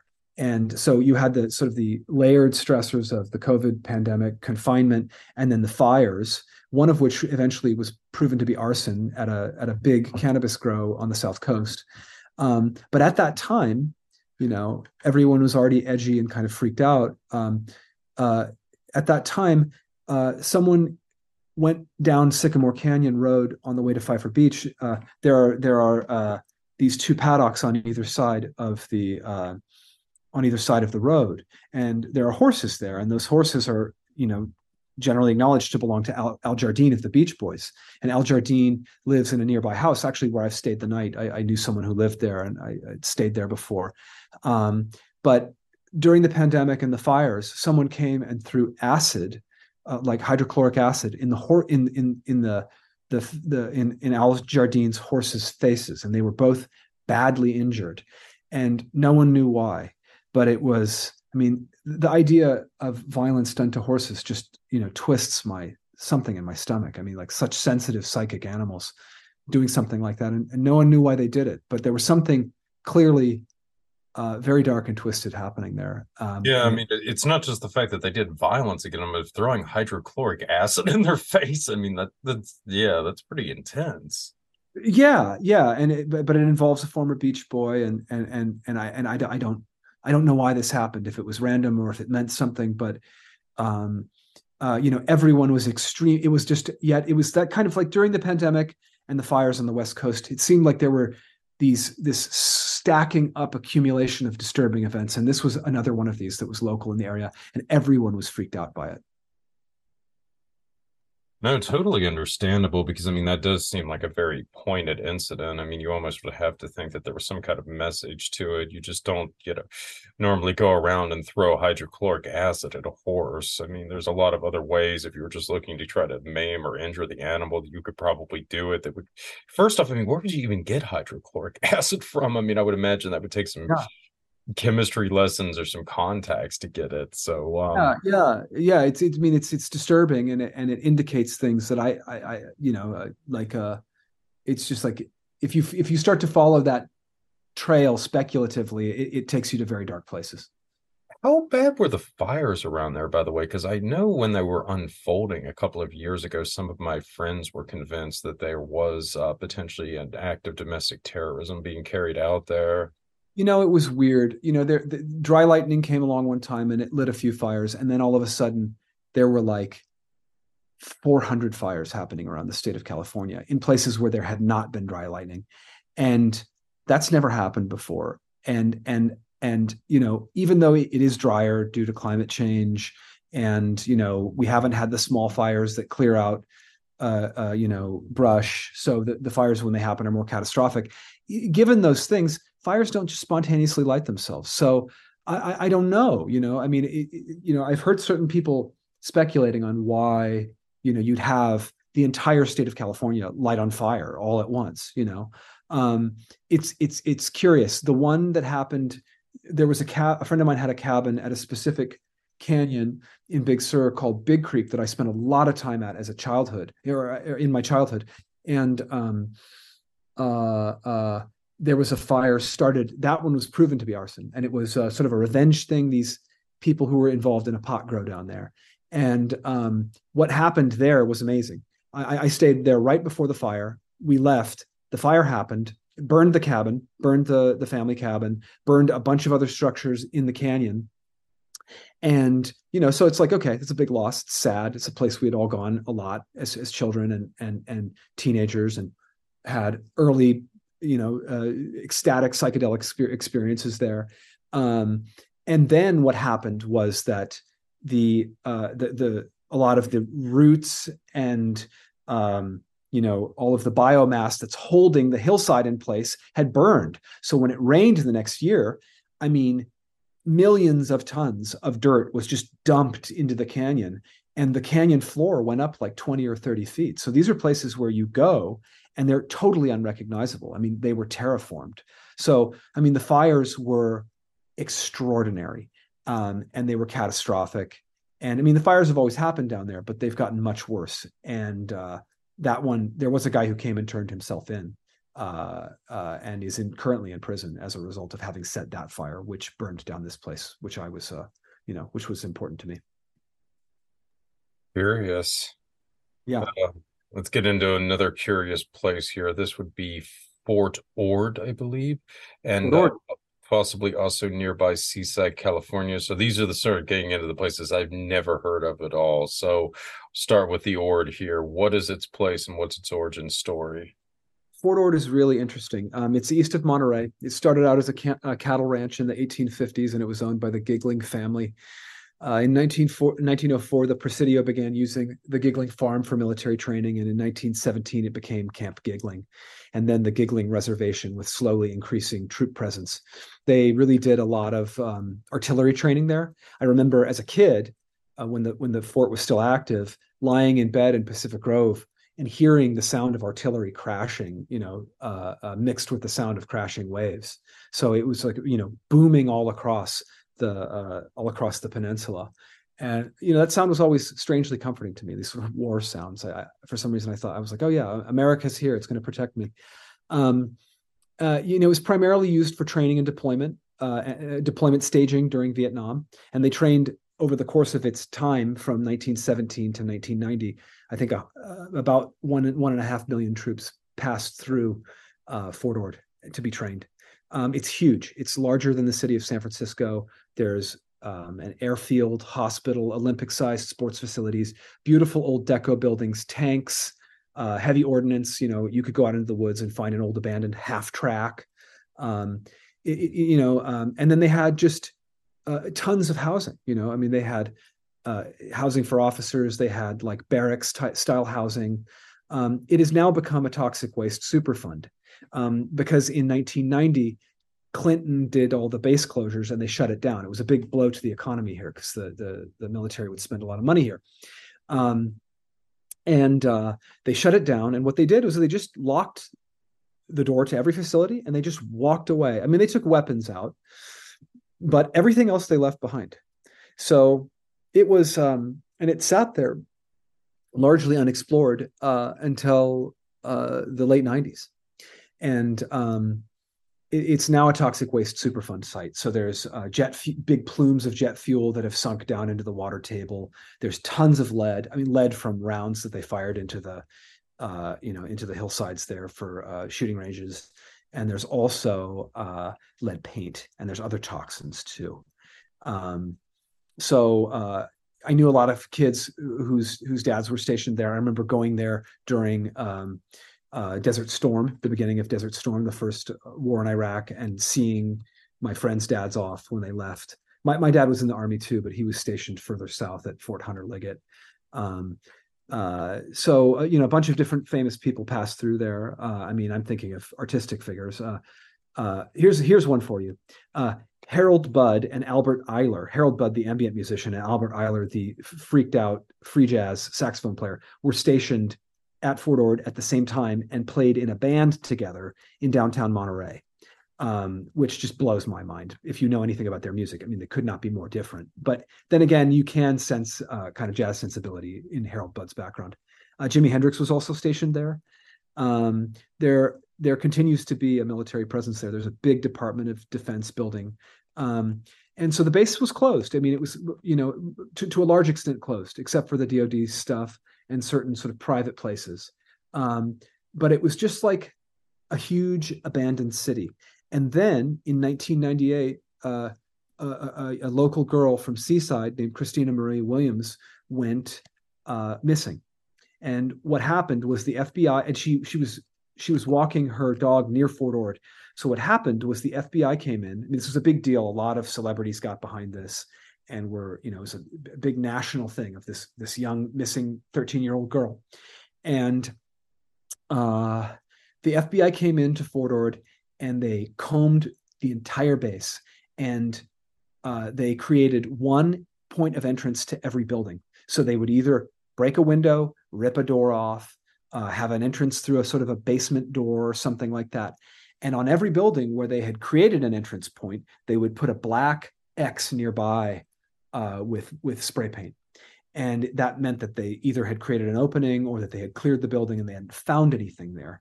So, what this led to was that around this time we had driver's licenses. Uh, we were looking for places to, uh, you know, uh, explore and have fun. And so we ended up driving out to the Fort Ord base, and it was utterly empty. I mean, there were hardly even police or sheriff sheriffs patrolling there. And if they did come there, we would always bring what we called a credibility prop. So we bring uh, you know, like a like a little video camera or a film camera. I'd be like, oh, we're just out here working on a photography project, and they'd be like, get lost, you know.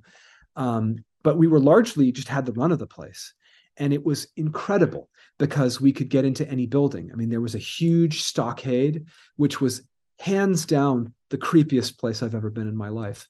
Uh, it's an, an old, um, an old building, uh, like with four foot high uh, uh mounds of uh, pigeon droppings, uh, you know, poisonous air inside, um, and these incredible cell blocks stretching, you know, tier after tier after tier. These huge bases. We we found out later on that uh, Nazis had been kept there uh, during World War II, and that there had been a mass suicide of Nazis in the stockade.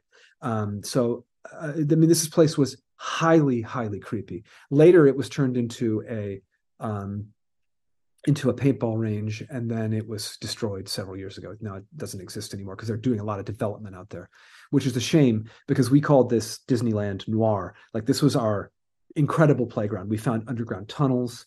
We found we would break into huge old ballrooms, you know, empty, uh, drained swimming pools, uh, airplane hangars, um, I mean, it was just absolutely amazing. Um, and a friend of mine, uh, there was a high school teacher of mine named Susan Bein, who became a good friend of mine. She was my uh, journalism teacher.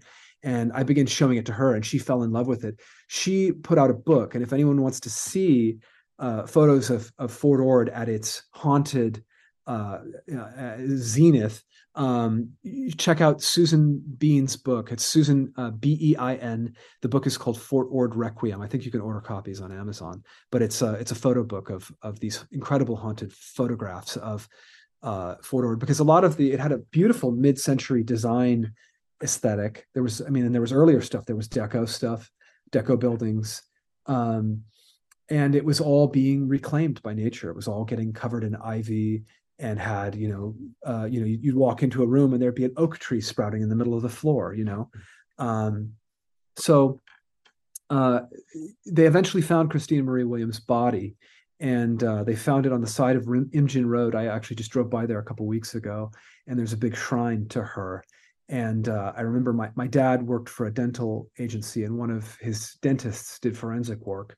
And i remember him co- and i remember him saying the body they that they had found on the side of the road was being sent because it was you know badly decomposed uh, was being sent to his his uh, the the doctor who worked with him and that they were going to work to identify it identify it and i remember him coming home and telling us one night over dinner that the body found on the side of Imjin Road was in fact Christina Marie Williams, and that we couldn't tell anybody about it until it had been announced in the media. So we all, as a family, kept it a secret.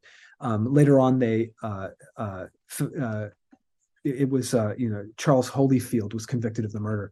He um, uh, was only convicted in 2020, and he was already in prison for uh, um, different abduction rapes uh, of which he had been convicted previously um, in the Monterey area.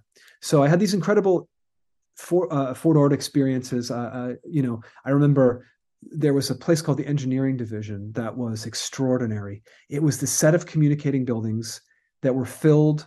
It looked like they were doing like industrial fabrication there and and like maybe testing of different things. Because you'd walk into certain rooms and there'd just be like tons of old Jeeps covered in tarps. You'd walk into another room and it's just like gas masks, flat files with blueprints, tons of, um, you know, uh, um, uh, old Polaroid photographs of different, you know, uh, documenting different things. And it was all just completely abandoned. One time we were making our way into this engineering division building and we were walking with a flashlight. And it was all of these buildings that communicated to one another and and we were walking into it for maybe 20 25 minutes you know going from room to room to room to room. And these were all windowless rooms i think because perhaps what they were doing there was confidential. Um, and i remember getting deep into this set of buildings like deep deep deep into it. And all of a sudden the flashlight started to die. And and then it died and we were like okay, uh, well, my friend Scott had a cigarette lighter, so he pulled it out. We lit it, and we kind of started looking around, thinking, oh, maybe we should head back. I don't know. We were kind of looking around a little bit more, and you know, what, what happened was he had the cigarette lighter lit for so long that the plastic pins holding the flint wheel in place melted, and all of a sudden we heard this little clicking noise of the flint wheel hitting the ground, and we were like, oh shit. Okay, now the second that this lighter goes out, we're in complete darkness about a half hour walk into this set of buildings. And all of a sudden, of course, you know, Scott staggers or there's a gust of wind or something, and the lighter goes out. And so we all put our hands, we all grabbed hands and we all backed against the wall. And then we had to start the very long process. I mean, I want to say it took us like an hour and a half, maybe two, of feeling holding hands and feeling our way along the wall tripping over things having to negotiate around stuff and making our way back out by memory which was extremely disturbing. And it wasn't that time but it was another time around then where uh, my friend scott saw a ghost. Uh, he he he and scott was at the time i mean a tough guy. Like you didn't want to mess with him. He was great in a fight and he was you know not one to get scared, not one to complain. I mean, a tough person. And I remember we were all kind of separated uh, uh, in this sort of industrial area. I mean, huge boiler room areas, you know. And uh, I remember him walking towards me quickly, and he was terrified. I'd never seen him like this. And he was like, "We need to get the fuck out of here." And I was like, okay, okay. And I didn't know what he what he was talking about, what he was referring to, if there was an actual physical threat or what and we ran back to his truck. We got in and we drove out of there and we went back to Pacific Grove. And I was like, what happened? And he's like, I saw this thing. And I was like, what did you see? And he said, a man dressed in a 19, like it looked like a 1930s fireman's uh, uh, uh, costume, like a kind of a rubber cape with a big black hat, walked out of a doorway and then walked straight at him and walked up very fast to the point where their faces were almost together. And he blinked and closed his eyes, and then the guy disappeared. Um, and he swore up and down. And this is not someone who was looking to uh, make himself uh, look foolish in any way. He did not want to make himself look like a wimp in any way, uh, you know. And he um, he had seen this ghost there, and, and that always really struck me. It seemed it seemed like a pretty damn good place to see a ghost. So um, yeah, we had a lot of experiences out there. You know, I mean, exploring huge underground cisterns. Uh, you know, um, and uh, let me see. Um, there was another murder out there. Um, years later, when I was, uh, I think about 18 or 19, I was working as a, an intern at the local newspaper, the Herald, and um, uh, a woman went, a woman named Rochelle Cherry went missing, and eventually they found her body, and it was found uh, in Fort Ord and, and and that's what everyone and when everyone would joke around when I was a kid, they'd be like, "Oh yeah, they're probably in Fort Ord." If someone went missing, "Oh yeah, they're probably in Fort Ord." Well, lo and behold, Rochelle Cherry's body was found in a shallow grave behind barracks housing in Fort Ord, and um, I remember the crime reporter from the Herald and I went out to the uh, to the uh, um, press release that the sheriff was holding, and um, and they said we found you know they were kind of announcing that they had found this body and that they had identified it as Rochelle Cherry, and then the crime reporter uh, uh, she said to me, you know, I know where they found the body. You want to go check it out? And I said, sure. So we went behind this building. We went and found the building and went behind it, and then there was a little uh, memorial constructed there with flowers and stuff, and there was a piece of plywood.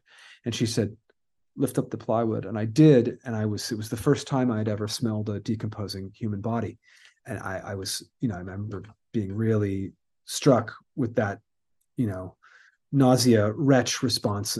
Um, and uh, i think they believed that rochelle cherry's boyfriend had killed her but as far as i could find the the uh, they they did not convict him of it. I think that that crime remains unsolved.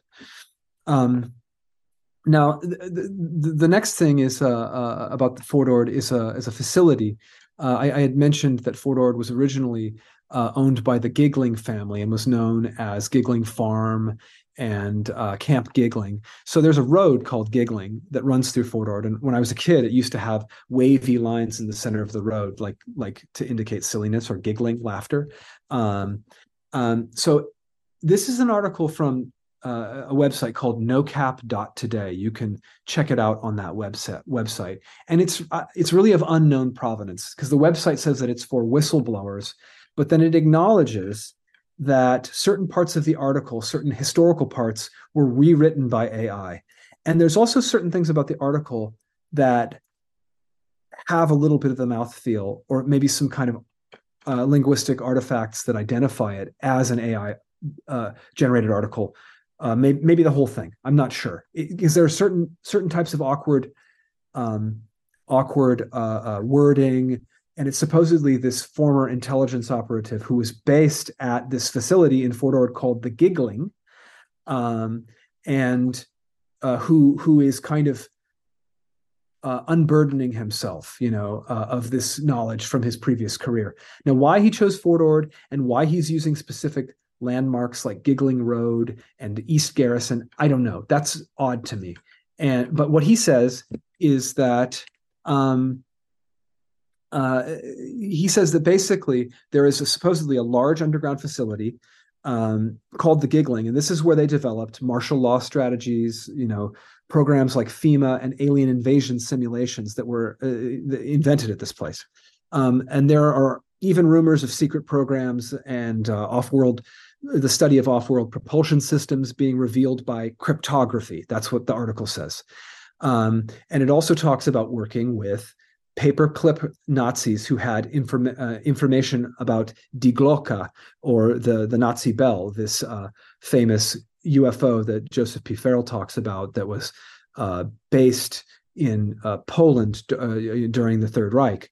Um, so, so paperclip Nazis at the Gigling facility uh, who had knowledge about Die Glocke and uh, advanced aircraft technology. So supposedly there's an entrance to the base uh, in, in, in, to the base in the East Garrison Park. Um, and it says that it's near the intersections of trails 91 and 93. Now, if you look at that on Google Maps, it's kind of a desert area out there. But they say that uh, um, it's supposed to be near the mouth of a naturally occurring cave. I'm going to have to go out and check it out. Um, uh, but it's, uh, you know, it's it's it's it's an interesting thing. And and and it's you know the article asserts that you know to, to this day even though the base has been decommissioned it still has many linguistics cryptography and top government facilities in the vicinity which tracks with you know my, my friend the meter reader's experience who who has gone into bases you know unmarked uh, nondescript bases in that area. So um you know i i it it, it, it the the the the paperclip nazis at the gigling facility that kind of tracks with articles that i was able to find um, about nazi prisoners at fort ord. Um, it's not clear if these were like you know more uh, higher ranking actual nazis or if they were just like wehrmacht soldiers. Um, but the, you know these articles seem to kind of point at each other and i don't know if this is paperclip stuff or what um, it's not clear. So um, there is an article which speaks of an attempted escape by 500 German soldiers. Um, and then there's the uh, story of the mass suicide in the stockade. Um, and again, I've been in that stockade, and it is it, it was super cre- uh, creepy. Um, this also worth pointing out. You know, I, I'd always heard a friend of mine always told this story uh, about the uh, you know this this and other stories like it, but uh, it has to do with the presence of perhaps former Nazis in Monterey. Um, he received piano lessons from two people who were called Herr Bender and Frau Bender. They taught him classical piano, and he and his mother would go there and get he would get lessons from Herr Bender, and she would get lessons from Frau Bender. Um, but they stopped going when the Benders started giving them Holocaust denial literature. And I think that the Benders thought that my friend would have been sympathetic to this kind of thing due to the fact that he had a German last name, which he was not, and it ended the uh, uh, the piano lessons. Uh, but uh, my friend was convinced that uh, specifically Herr Bender was likely an ex-Nazi. Um, so there's also been long-running rumors about tunnels that go from Fort Ord to Monterey, so perhaps to the DLI or to the Naval Postgraduate School. That's about 10 miles away. Um, you know, that's just been bandied about in local myth and legend for a long time. I knew someone who was getting a degree at CSUMB, uh, the the the the um, the the college that's now based on the uh, it's a campus is based on uh, the, the old where Fort Ord used to be, and for his senior project, the Leon Panetta uh, Institute is right as well, correct? Yes, I think you're right. I, I, think I spoke about that as if it was in Monterey, but it's actually in Fort. It's in Fort Ord. Yeah. Um.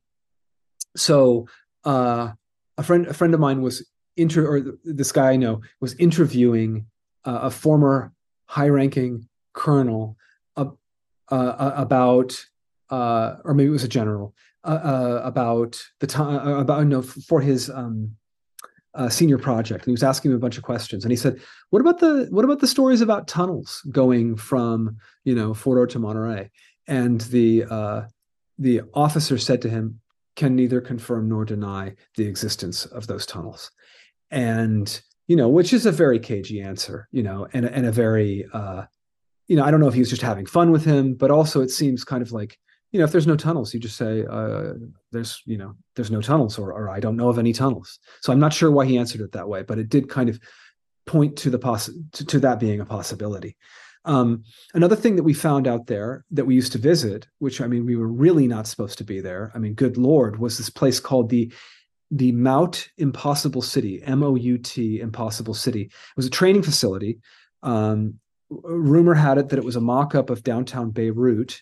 And um, it was a place where all kinds of different agencies would do live fire training. So you could walk through all of these cinder block through basically a little cinder block city in the middle of the woods and find fragments of grenades.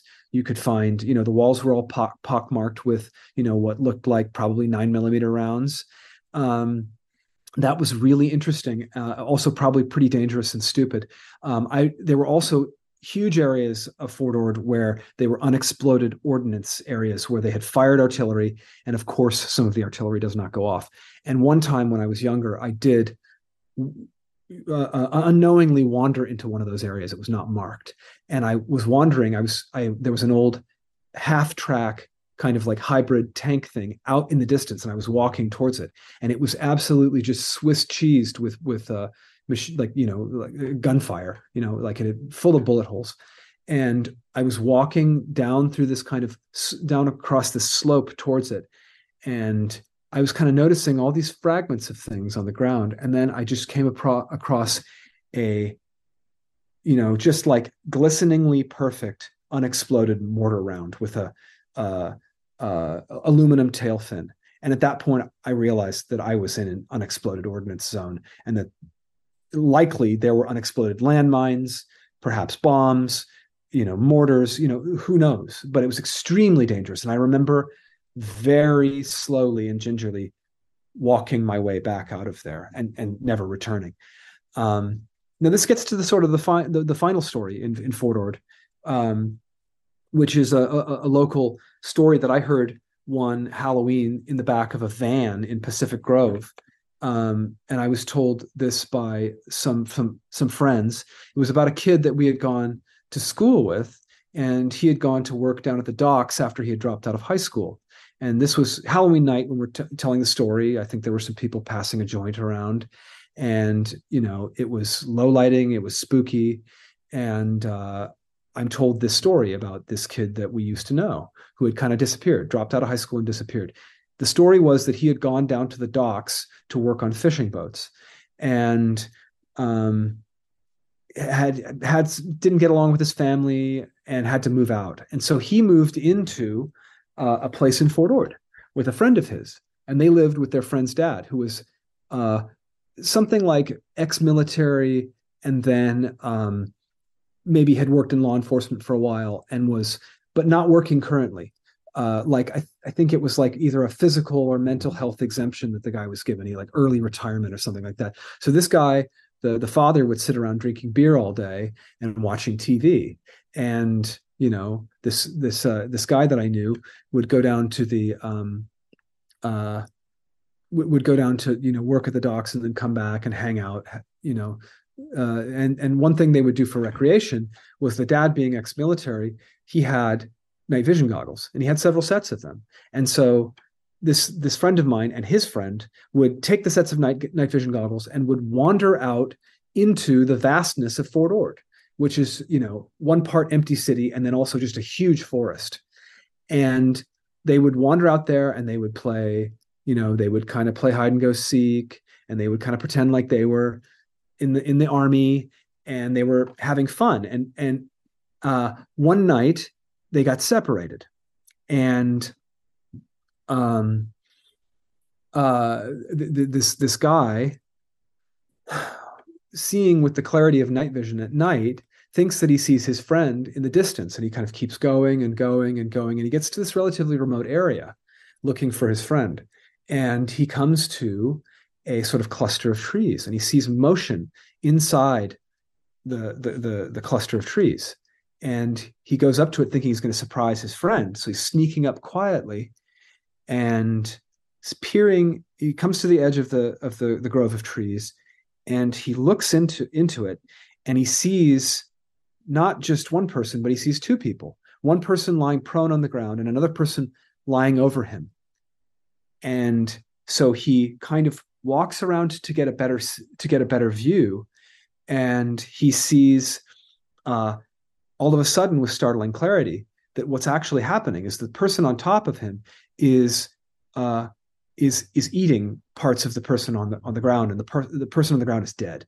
Um, so he's witnessing an act of cannibalism in the pitch dark in the middle of the woods in Fort Ord, and so he backs out of there as quiet as he can, and then he runs back to the house. Runs back to the house, and his his friend is not returned. His friend's still out, you know, having fun with the night vision, and obviously didn't run run into this horrific scene that he had seen. And he comes in there, he's all freaked out, goes to the dad who's getting drunk, watching TV, and says, Listen, I just I was wandering in the woods, I got separated from your son, and and I came across someone out there. There's someone out there eating another person in the woods. And according to how the story goes, the dad gets up without saying anything, goes into his room, and comes back with a gun and hands it to this young man and he says, You need to kill him.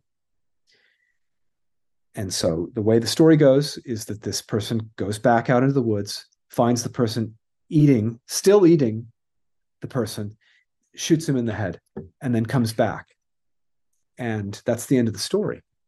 Now, it wasn't clear if that was true, but this is also a person who kind of disappeared. People had seen, and uh, so we, it was hard to check for veracity. I've since heard heard that he's around, still working on boats, but in a different area. But no one's been able to reach him or speak to him about it. But the person who received this story from him said that he was he was being told the story as if uh, this guy who had who had witnessed the cannibalism and and, and shot this person, um, as if he was uh, uh, making a confession, and and and that he was seemed extremely disturbed. So that's the story. That's the the the sort of the the the Fort Ord cannibal cannibalism story. Now this is after it was a, an active base, but there still are operators out there, and there's still a smaller military presence. Um, at this point, there's a few things to say about Seaside, you know, which is nearby. It was off. It was like kind of a little bedroom community for Fort Ord. Um, I think the main thing that's worth pointing out about it is that it had a, a really interesting music scene. Um, it was a historically black and Hispanic area, but it's less so now due to gentrification. A lot of people are moving in and pushing the uh, the the historical residents out. So there was a history of blues performances. I, I it was a stop in the kind of the uh, the the juke joint circuit, and I remember you know like fully legit blues bands performing in Seaside when I was a kid. Also, interesting gangster rap. Um, there was one group called the Sick Side Mob. That's S I C C, Sick Side, like Seaside, Mob, M O B B. And this sounded a lot like uh, sort of the Sacramento raps coming out on the Black Market label in the 90s. Uh, stuff like Brother Lynch Hung and X-Raided, stuff that I loved when I was a teenager. I mean, it's like very highly, highly antisocial rap music.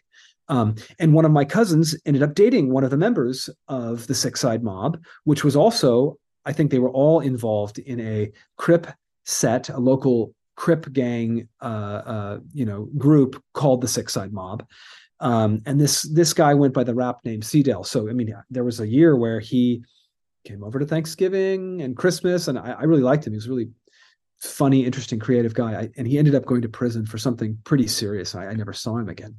Um, so Seaside used to be a pretty tough place, and uh, up on the hill, on streets like Mingo and Luxton, there was a place called the Pit where supposedly you could get prostitutes and heroin. There was also a lot of violence, a lot of gun gunfire that you'd hear in those neighborhoods. I mean, I've been in those neighborhoods and heard the gunfire when I was younger.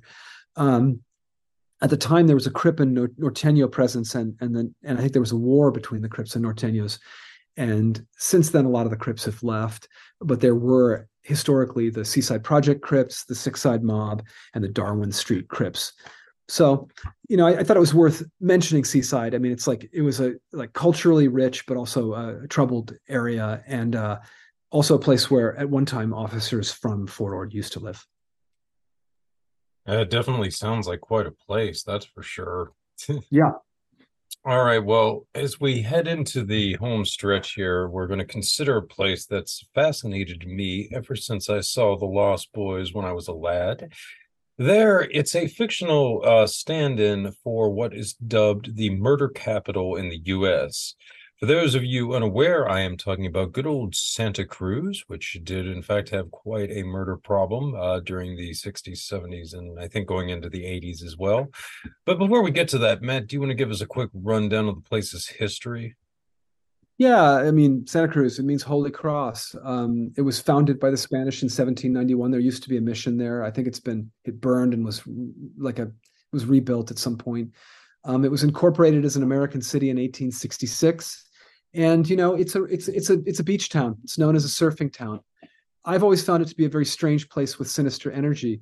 Um, has a strong New Age presence and a history of cult movements, especially up in the Santa Cruz Mountains back to the land hippie types you know living living in there were a lot of communes up there um, my friends used to go there to buy weed on pacific street back in the 90s and we'd see shows at the catalyst i saw Kool Keith there i saw a bunch of other uh, great shows there so um, yeah you know I, have played a lot of gigs there as an adult, and I've never had uh, like a I've never had a good experience there, which is weird because you, you would think it's a college town and like there's cool people who live there. Um, but uh, yeah, I, I, get a weird vibe from Santa Cruz. There's there's things I like about it, but there's also something something strange and dark about it. And and uh, I, I've heard it referred to not as the murder capital, but the serial killer capital of the world. When you look into that, that's maybe not entirely accurate. I mean, there was just a few different serial killers that were operating. One uh, significantly in in uh, you know who's connected uh, to people who I know. My mom's uh, dorm mate at UC Santa Cruz, Rosalind Thorpe, was killed. I think in 1972, um, uh, and she was picked up hitchhiking Kemp, uh, by by Ed, Edmund Kemper, who killed her and um, raped her, killed her, and cut her head off and left it in a quarry in the Santa Cruz Mountains. So um, Kemper claims to have given many rides to women uh, from the Santa Cruz campus into downtown Santa Cruz before he began killing women. He said he did it about 50 times. Um, and my mom talks about before the Kemper killing happened, she would hitchhike all the time.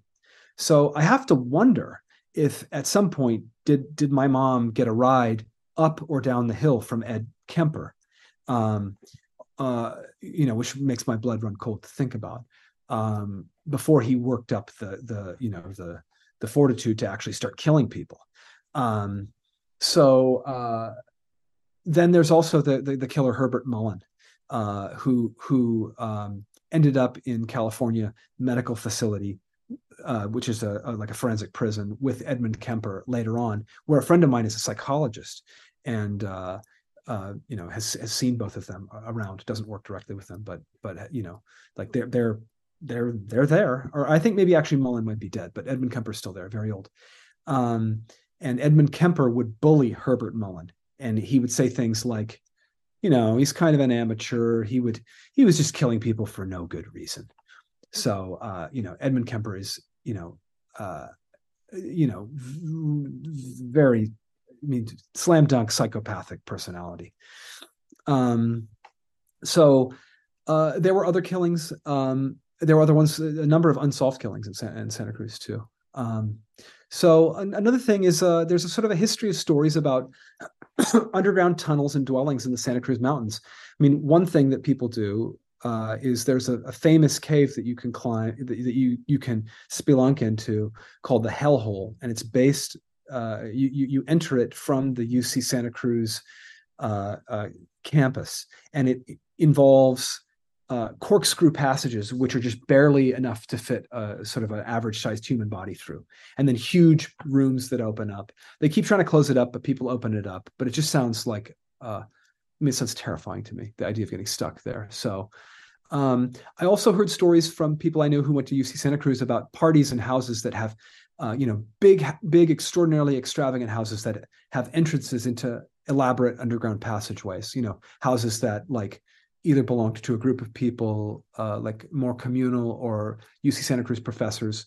You know, I've never, you know, I've never validated any of that, but uh, you know, it, it, just sort of tracks. There's a history of communes in the area and um, also uh, uh cults too. Um, there's a, Lo- Lockheed Martin missile test site in the mountains. I mentioned this before uh, near Bonny Doon and people have heard huge booming noises coming from within the earth nearby and speculate connection to the UFOs. You know, I mean, like I said before, uh, you know, the Santa Cruz Mountains is where the the sort of orange orbs of light uh, uh, appear, and then they usually go down towards move down towards Watsonville. Um, another thing that my um, meter reading friend uh, uh, discovered up there was a place called the Goddess Temple, um, which is uh, he said it was this extraordinary building that you that you approach, and as you approach, there's a huge eye above the door, and inside there are these screens with uh, so this bizarre art footage playing, and um, uh, that people there are all dressed in white, and that they won't acknowledge you, they won't make eye contact with you. Uh, a little bit of uh, sleuthing will show that the Goddess Temple was owned by Penny Slinger, who's an artist from England, uh, 60s and 70s. Her art had kind of a throbbing gristle, uh, Coum transmissions esque uh, feeling to it, but with a, a, little bit more of a new age feminist kind of overtone, overtone to it. The Goddess Temple was per, uh, purchased by her husband, Christopher Hills, who's been described as the father of spirulina. Um, so he popularized spirulina as a source of food. Um, he also wrote 30 books on consciousness, uh, meditation, yoga, spiritual evolution, divining, world government, aquaculture, personal health. I mean, if you go read Christopher Hill's uh, uh, Wikipedia page, it's like this incredibly bizarre, charmed life where it's like, you know, he just does one incredible thing after another, and, and oftentimes is moving with heads of state and industry leaders uh, but he's also very interested in consciousness and this kind of uh, kind of like um, has the sort of the mouth feel of like a uh, um, uh, what, what's the word? What's the Barbara Marx Hubbard word? Uh, conscious evolution. Um, so I wouldn't be surprised if he was an intelligence asset. I mean, that could be a whole show unto itself, you know. But I mean, I kind of looked at him and was like, "Whoa, that's a that's a lot." But so he bought the Goddess Temple. When he died, he left it to Penny Slinger, and then she sold it in 2017. You know, if you look it up, there's uh, very strange stuff that happens there. Eco sex workshops. You can see uh, pictures of people having sex with the earth and having sex with trees, um, and uh, yeah, so so that's happening there. But I don't think it's owned by Penny Slinger anymore. She uh, has since moved back to LA and she's working on producing new art and promoting uh, sort of like reissues of her older art. I mean, Robert Anton Wilson lived nearby in either I think it was Aptos or Soquel, and uh, Formless Oceans Group was based there. So oh yeah, know, Formless Oceans Group. I was about to point that out if you didn't right there. People like Terence McKenna and Hakim Bey were around, and then also uh, in that area were uh, uh, uh Bandler and Grinder uh, developed NLP, and I think that they were in some way associated with UC Santa Cruz, the college, uh, the UC, the university up on the hill. And you know, Bandler, who ended up being a very sinister figure, I mean, bragging while he was developing NLP that he could use NLP techniques to be acquitted of any crime, that he could murder someone and use NLP to be acquitted. And then years later, his girlfriend shows up dead with bullets that matched to his 45 caliber revolver. And then he goes to trial and is acquitted. Um, even though all evidence pointed towards uh, him having committed the murder. So that's another santa cruz thing is uh, nlp came came out of santa cruz. Interesting. I was not aware of the nlp connection. Um, well, as we get in here to the uh, very home stretch, as a little bonus, do you want to maybe bring a, a touch on Carmel briefly? Yeah, I have less stuff on Carmel, but um, but uh, but it's still a fascinating, charming little place. Um, I think you know, I mean, it, it had been an artist's community. Lots of painters lived there. Um, you know, it's since become very like you know pretty shishi and boutiquey and uh, you know exclusive. It's, it's extremely uh, sort of expensive place to live.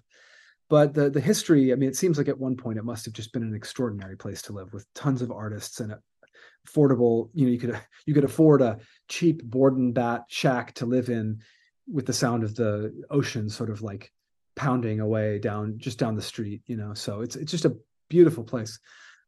Um, robinson jeffers lived there and he built a couple things there. He built tor house and hawk tower um, for his wife una and uh, these were these structures that he built with stones that supposedly he walked into the sea and carried out with his hands. And so there's this little miniature sort of like folly tower.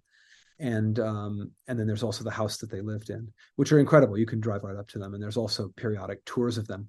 He also um, crushed abalone shells the mother of pearl and would strew it onto the walkways to make uh, the paths glow in the moonlight as they walked about their property um, a number of other interesting people ended up living there. Dean Stockwell used to, I used to see him around. Uh, the writer James Ellroy, who I think he wrote The Black Dahlia, maybe. Um, but a bunch of other correct. Kind of, yes, yeah. He also wrote LA Confidential as well. The Confidential and a other, yeah, a bunch of other contemporary hard-boiled crime fiction and and nonfiction. Um, you know, Bob Dylan and Joan Baez at a certain time were hanging out. Joan Baez still does, but I, I, knew people who hung out with Bob Dylan and Joan Baez back in the day in the Carmel Highlands. Um, and then, you know, significantly to me, someone I love and and you know really respect is Michael Nesmith of the Monkees. He ended up setting up shop here and having this be his kind of base of operations for Pacific Arts, his record label, and uh, you know film production company, and then eventually Video Ranch, which he had in Sand City, which is kind of between Monterey and Seaside. Um, so he was around. He was part of the scene, and he also um, he owned the the little uh, uh, it was like a little art space slash I mean essentially like a punk punk uh, music venue where I saw my first ever extraordinarily powerful um, uh, punk rock shows. I saw you know I saw Ian Svenonius perform with the makeup. I saw Dura Delinquent bands like Starlight Desperation. I mean those shows just absolutely uh, turned me into a new person in one night.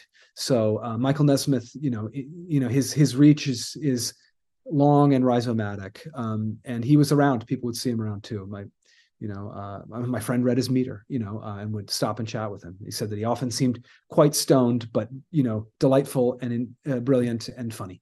Um, uh, uh, and then Mae Brussell, you know, she lived actually in Carmel Valley, which is a sort of a, uh, it's a, it's it's further east in into uh, so so it's it's more rural. You know, people have horses out there, but she broadcast for years out of KAZU, which is based in in Pacific Grove.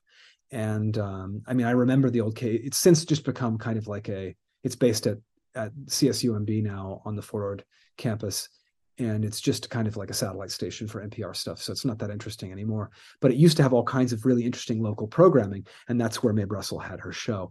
And I've since I didn't have time to talk to them before I did this show, but have met people who were more aware of her and uh, you know also had shows at KAZU. So perhaps there's more uh, on that in the future. Last person, uh, got to throw him in there. It's Clint Eastwood, former mayor of uh, uh, uh, and you know he's around. I mean, I saw him at my sister's wedding in the mid aughts, and um, you know he's getting quite old at this point, but um, you know he's just been a fixture in that area forever and interesting person.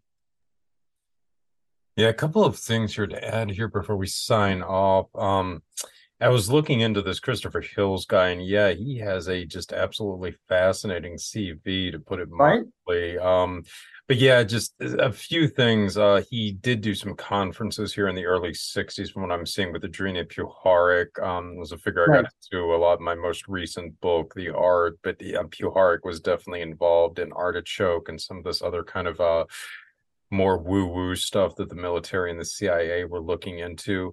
Uh, but it's especially interesting that Hills apparently spent a lot of time uh, in Jamaica. In fact, he'd even founded a political party there. Um, again, if you heard the episode that I did with Casey Gain on Jamaica, we went into a lot of the deep politics at play there. Um, and Hills really jumps out for that. Of course, he was based out of Montego Bay. Uh, that's a very wealthy region of Jamaica. There's been a lot of celebrities who live there, such as Johnny Cash. Uh, but also, Ian Fleming, the creator of uh, James Bond, was a resident of that particular region. In addition to spending a lot of his final years in uh, Jamaica, and then finally, uh, oh, Intrepid. Gosh, what was the spy's name now off the top of my head? He ran the British uh, Security Coordination, which was essentially the UK's the head of the UK intelligence in North America, William Stephenson. William Stephenson, there we go. So he was also based out around there, and I believe he would have been alive during this time as well. So, uh, given that Hills was uh, British national, I believe originally, I think there was probably a really good chance he would have known uh, these characters around there. So yeah, that's uh, really really uh, interesting. Um, and then also to to circle back to uh, your account of cannibalism here uh, in the Monterey area. I had wanted to look this up, but yes. Um, so there was the notorious uh, Stanley Dean Baker figure uh, who was arrested in 1970. Uh, in California, the highway patrolman um, had who had uh, arrested him got a confession out of him where he said something to the effect of "I'm a cannibal." Uh, he had a human finger uh, on his person, I believe, when he was arrested. So anyway, he was eventually convicted of, I believe, two murders in 1970. Was uh, extradited back to Montana, but it appears that he was arrested in or around uh, Solanas, California, I believe is how it's pronounced, uh, which is in Monterey County. Um, hmm. So that's interesting as well. Maybe there was uh, some other instances of cannibalism going on there besides uh, what you had encountered, Matt. Yeah, yeah. I mean, you know, it's it's hard to say, and I, and I and I, I think that that wilderness area to the east of Fort Ord is so vast that you know those bodies could have just there's a good chance they've just never gotten found, you know, because there's just no one out there. Yeah, I mean, it does sound like a, uh, a rather well. I mean, obviously, it's California. I mean, there are a fair amount of people in there, but it doesn't seem like it's as uh, densely populated as maybe the Bay Area or LA would be. Especially, you know, especially you have to think that there's a chance that this could have happened in a, in a place that's been deemed kind of a kind of a, a superfund, you know, kind of off limits site or an unexploded ordnance site. So there's a chance that, you know, uh, I mean, I, I, would not be surprised if I mean, you put a you, you put a body there, it's not going to get found. You know, I mean, until the government gets around t- to cleaning up, you know, uh, billions and billions of dollars worth of you know pollution, it's like, I, when, when's that going to happen? Well, Matt, it has been a barn burner here. Um, did you uh, have anything else you uh, wanted to say here before we sign off? Uh, one more thing about, uh, or just one thing about ketamine therapy. You know, um, um, my colleague Dr. Mark Short and I are providing ketamine therapy throughout the state of uh, California. Um, and we're in the process. Uh, that's that's through our entity, Ketamine Providers Network, which you can you can check us out at ketamineprovidersnetwork.com. Um, also on that site, you can find information about Los Angeles Community Ketamine Clinic, and that is where we are going to be opening a low fee, um, affordable ketamine clinic for low income and working people. It's going to be the world's, I believe, first ever affordable psychedelic therapy. We're going to be running that two days a month, probably the first two Wednesdays of every month, starting next year. So I think we're going to be starting early next year, but we're kind of um, we're still in the process of you know figuring a bunch of things out. It's going to be happening in Echo Park here in LA. So people who are interested in, in affordable ketamine uh, treatment in the uh, Los Angeles area, check out ketamineprovidersnetwork.com. You can send a, contact form, uh, uh, do a contact form, or send us an email. We'll get right back to you uh, we look forward to working with you with this incredible medicine. And most likely, you will not be contacted by the neophytes in mad Sessions, unlike uh, the experiences Mr. Timothy Ballard has had. Yeah, uh, just finished. I just finished your episode on Timothy Ballard, and and we're going to do everything within our power for that not to happen. you know it's kind of bizarre i was um i he i had just read that book that he had written on george washington for that episode and he kept referencing this high school in california where he had seen this mosaic that had kind of sent him on that rabbit hole and i was looking it up and it was actually uh la canada high school uh, which mm-hmm. i believe is right next to uh pasadena it's uh yeah uh pronounced la cañada la cañada yeah. okay, okay. yeah it's just right, right over here yeah I'm, I'm right by it yeah, he actually went to the uh, Monterey Inter- Institute of International Studies as well. Uh, actually, no, no, no. Uh, Recluse, check it out. I think. Remember when we went to Devil's Gate when you were here? Yeah, I think we. I was thinking we actually went by it. That was kind think, of crazy. I, I, think that's La Cañada High School. I think we were there. Yeah, no, that's insane. Yes, no, like I said, when I saw the name of that, I was like, it seemed vaguely familiar. I had been wondering if that uh, was one of the high schools we had gone by. Well, it's fantastic. Right. Even before I had read the book, I went by the high school with the mosaic that had, I guess, apparently convinced uh, Ballard that Washington had founded the, uh, well, had achieved independence for the United States so that eventually the LDS could come into existence and eventually he could experience the neophytes on Ketamine ketamine here. And, and the, the, syncs keep coming. Yes, things have yep. become full circle here. Yeah, yeah. All right, Matt. Well, we're going to sign off uh, there.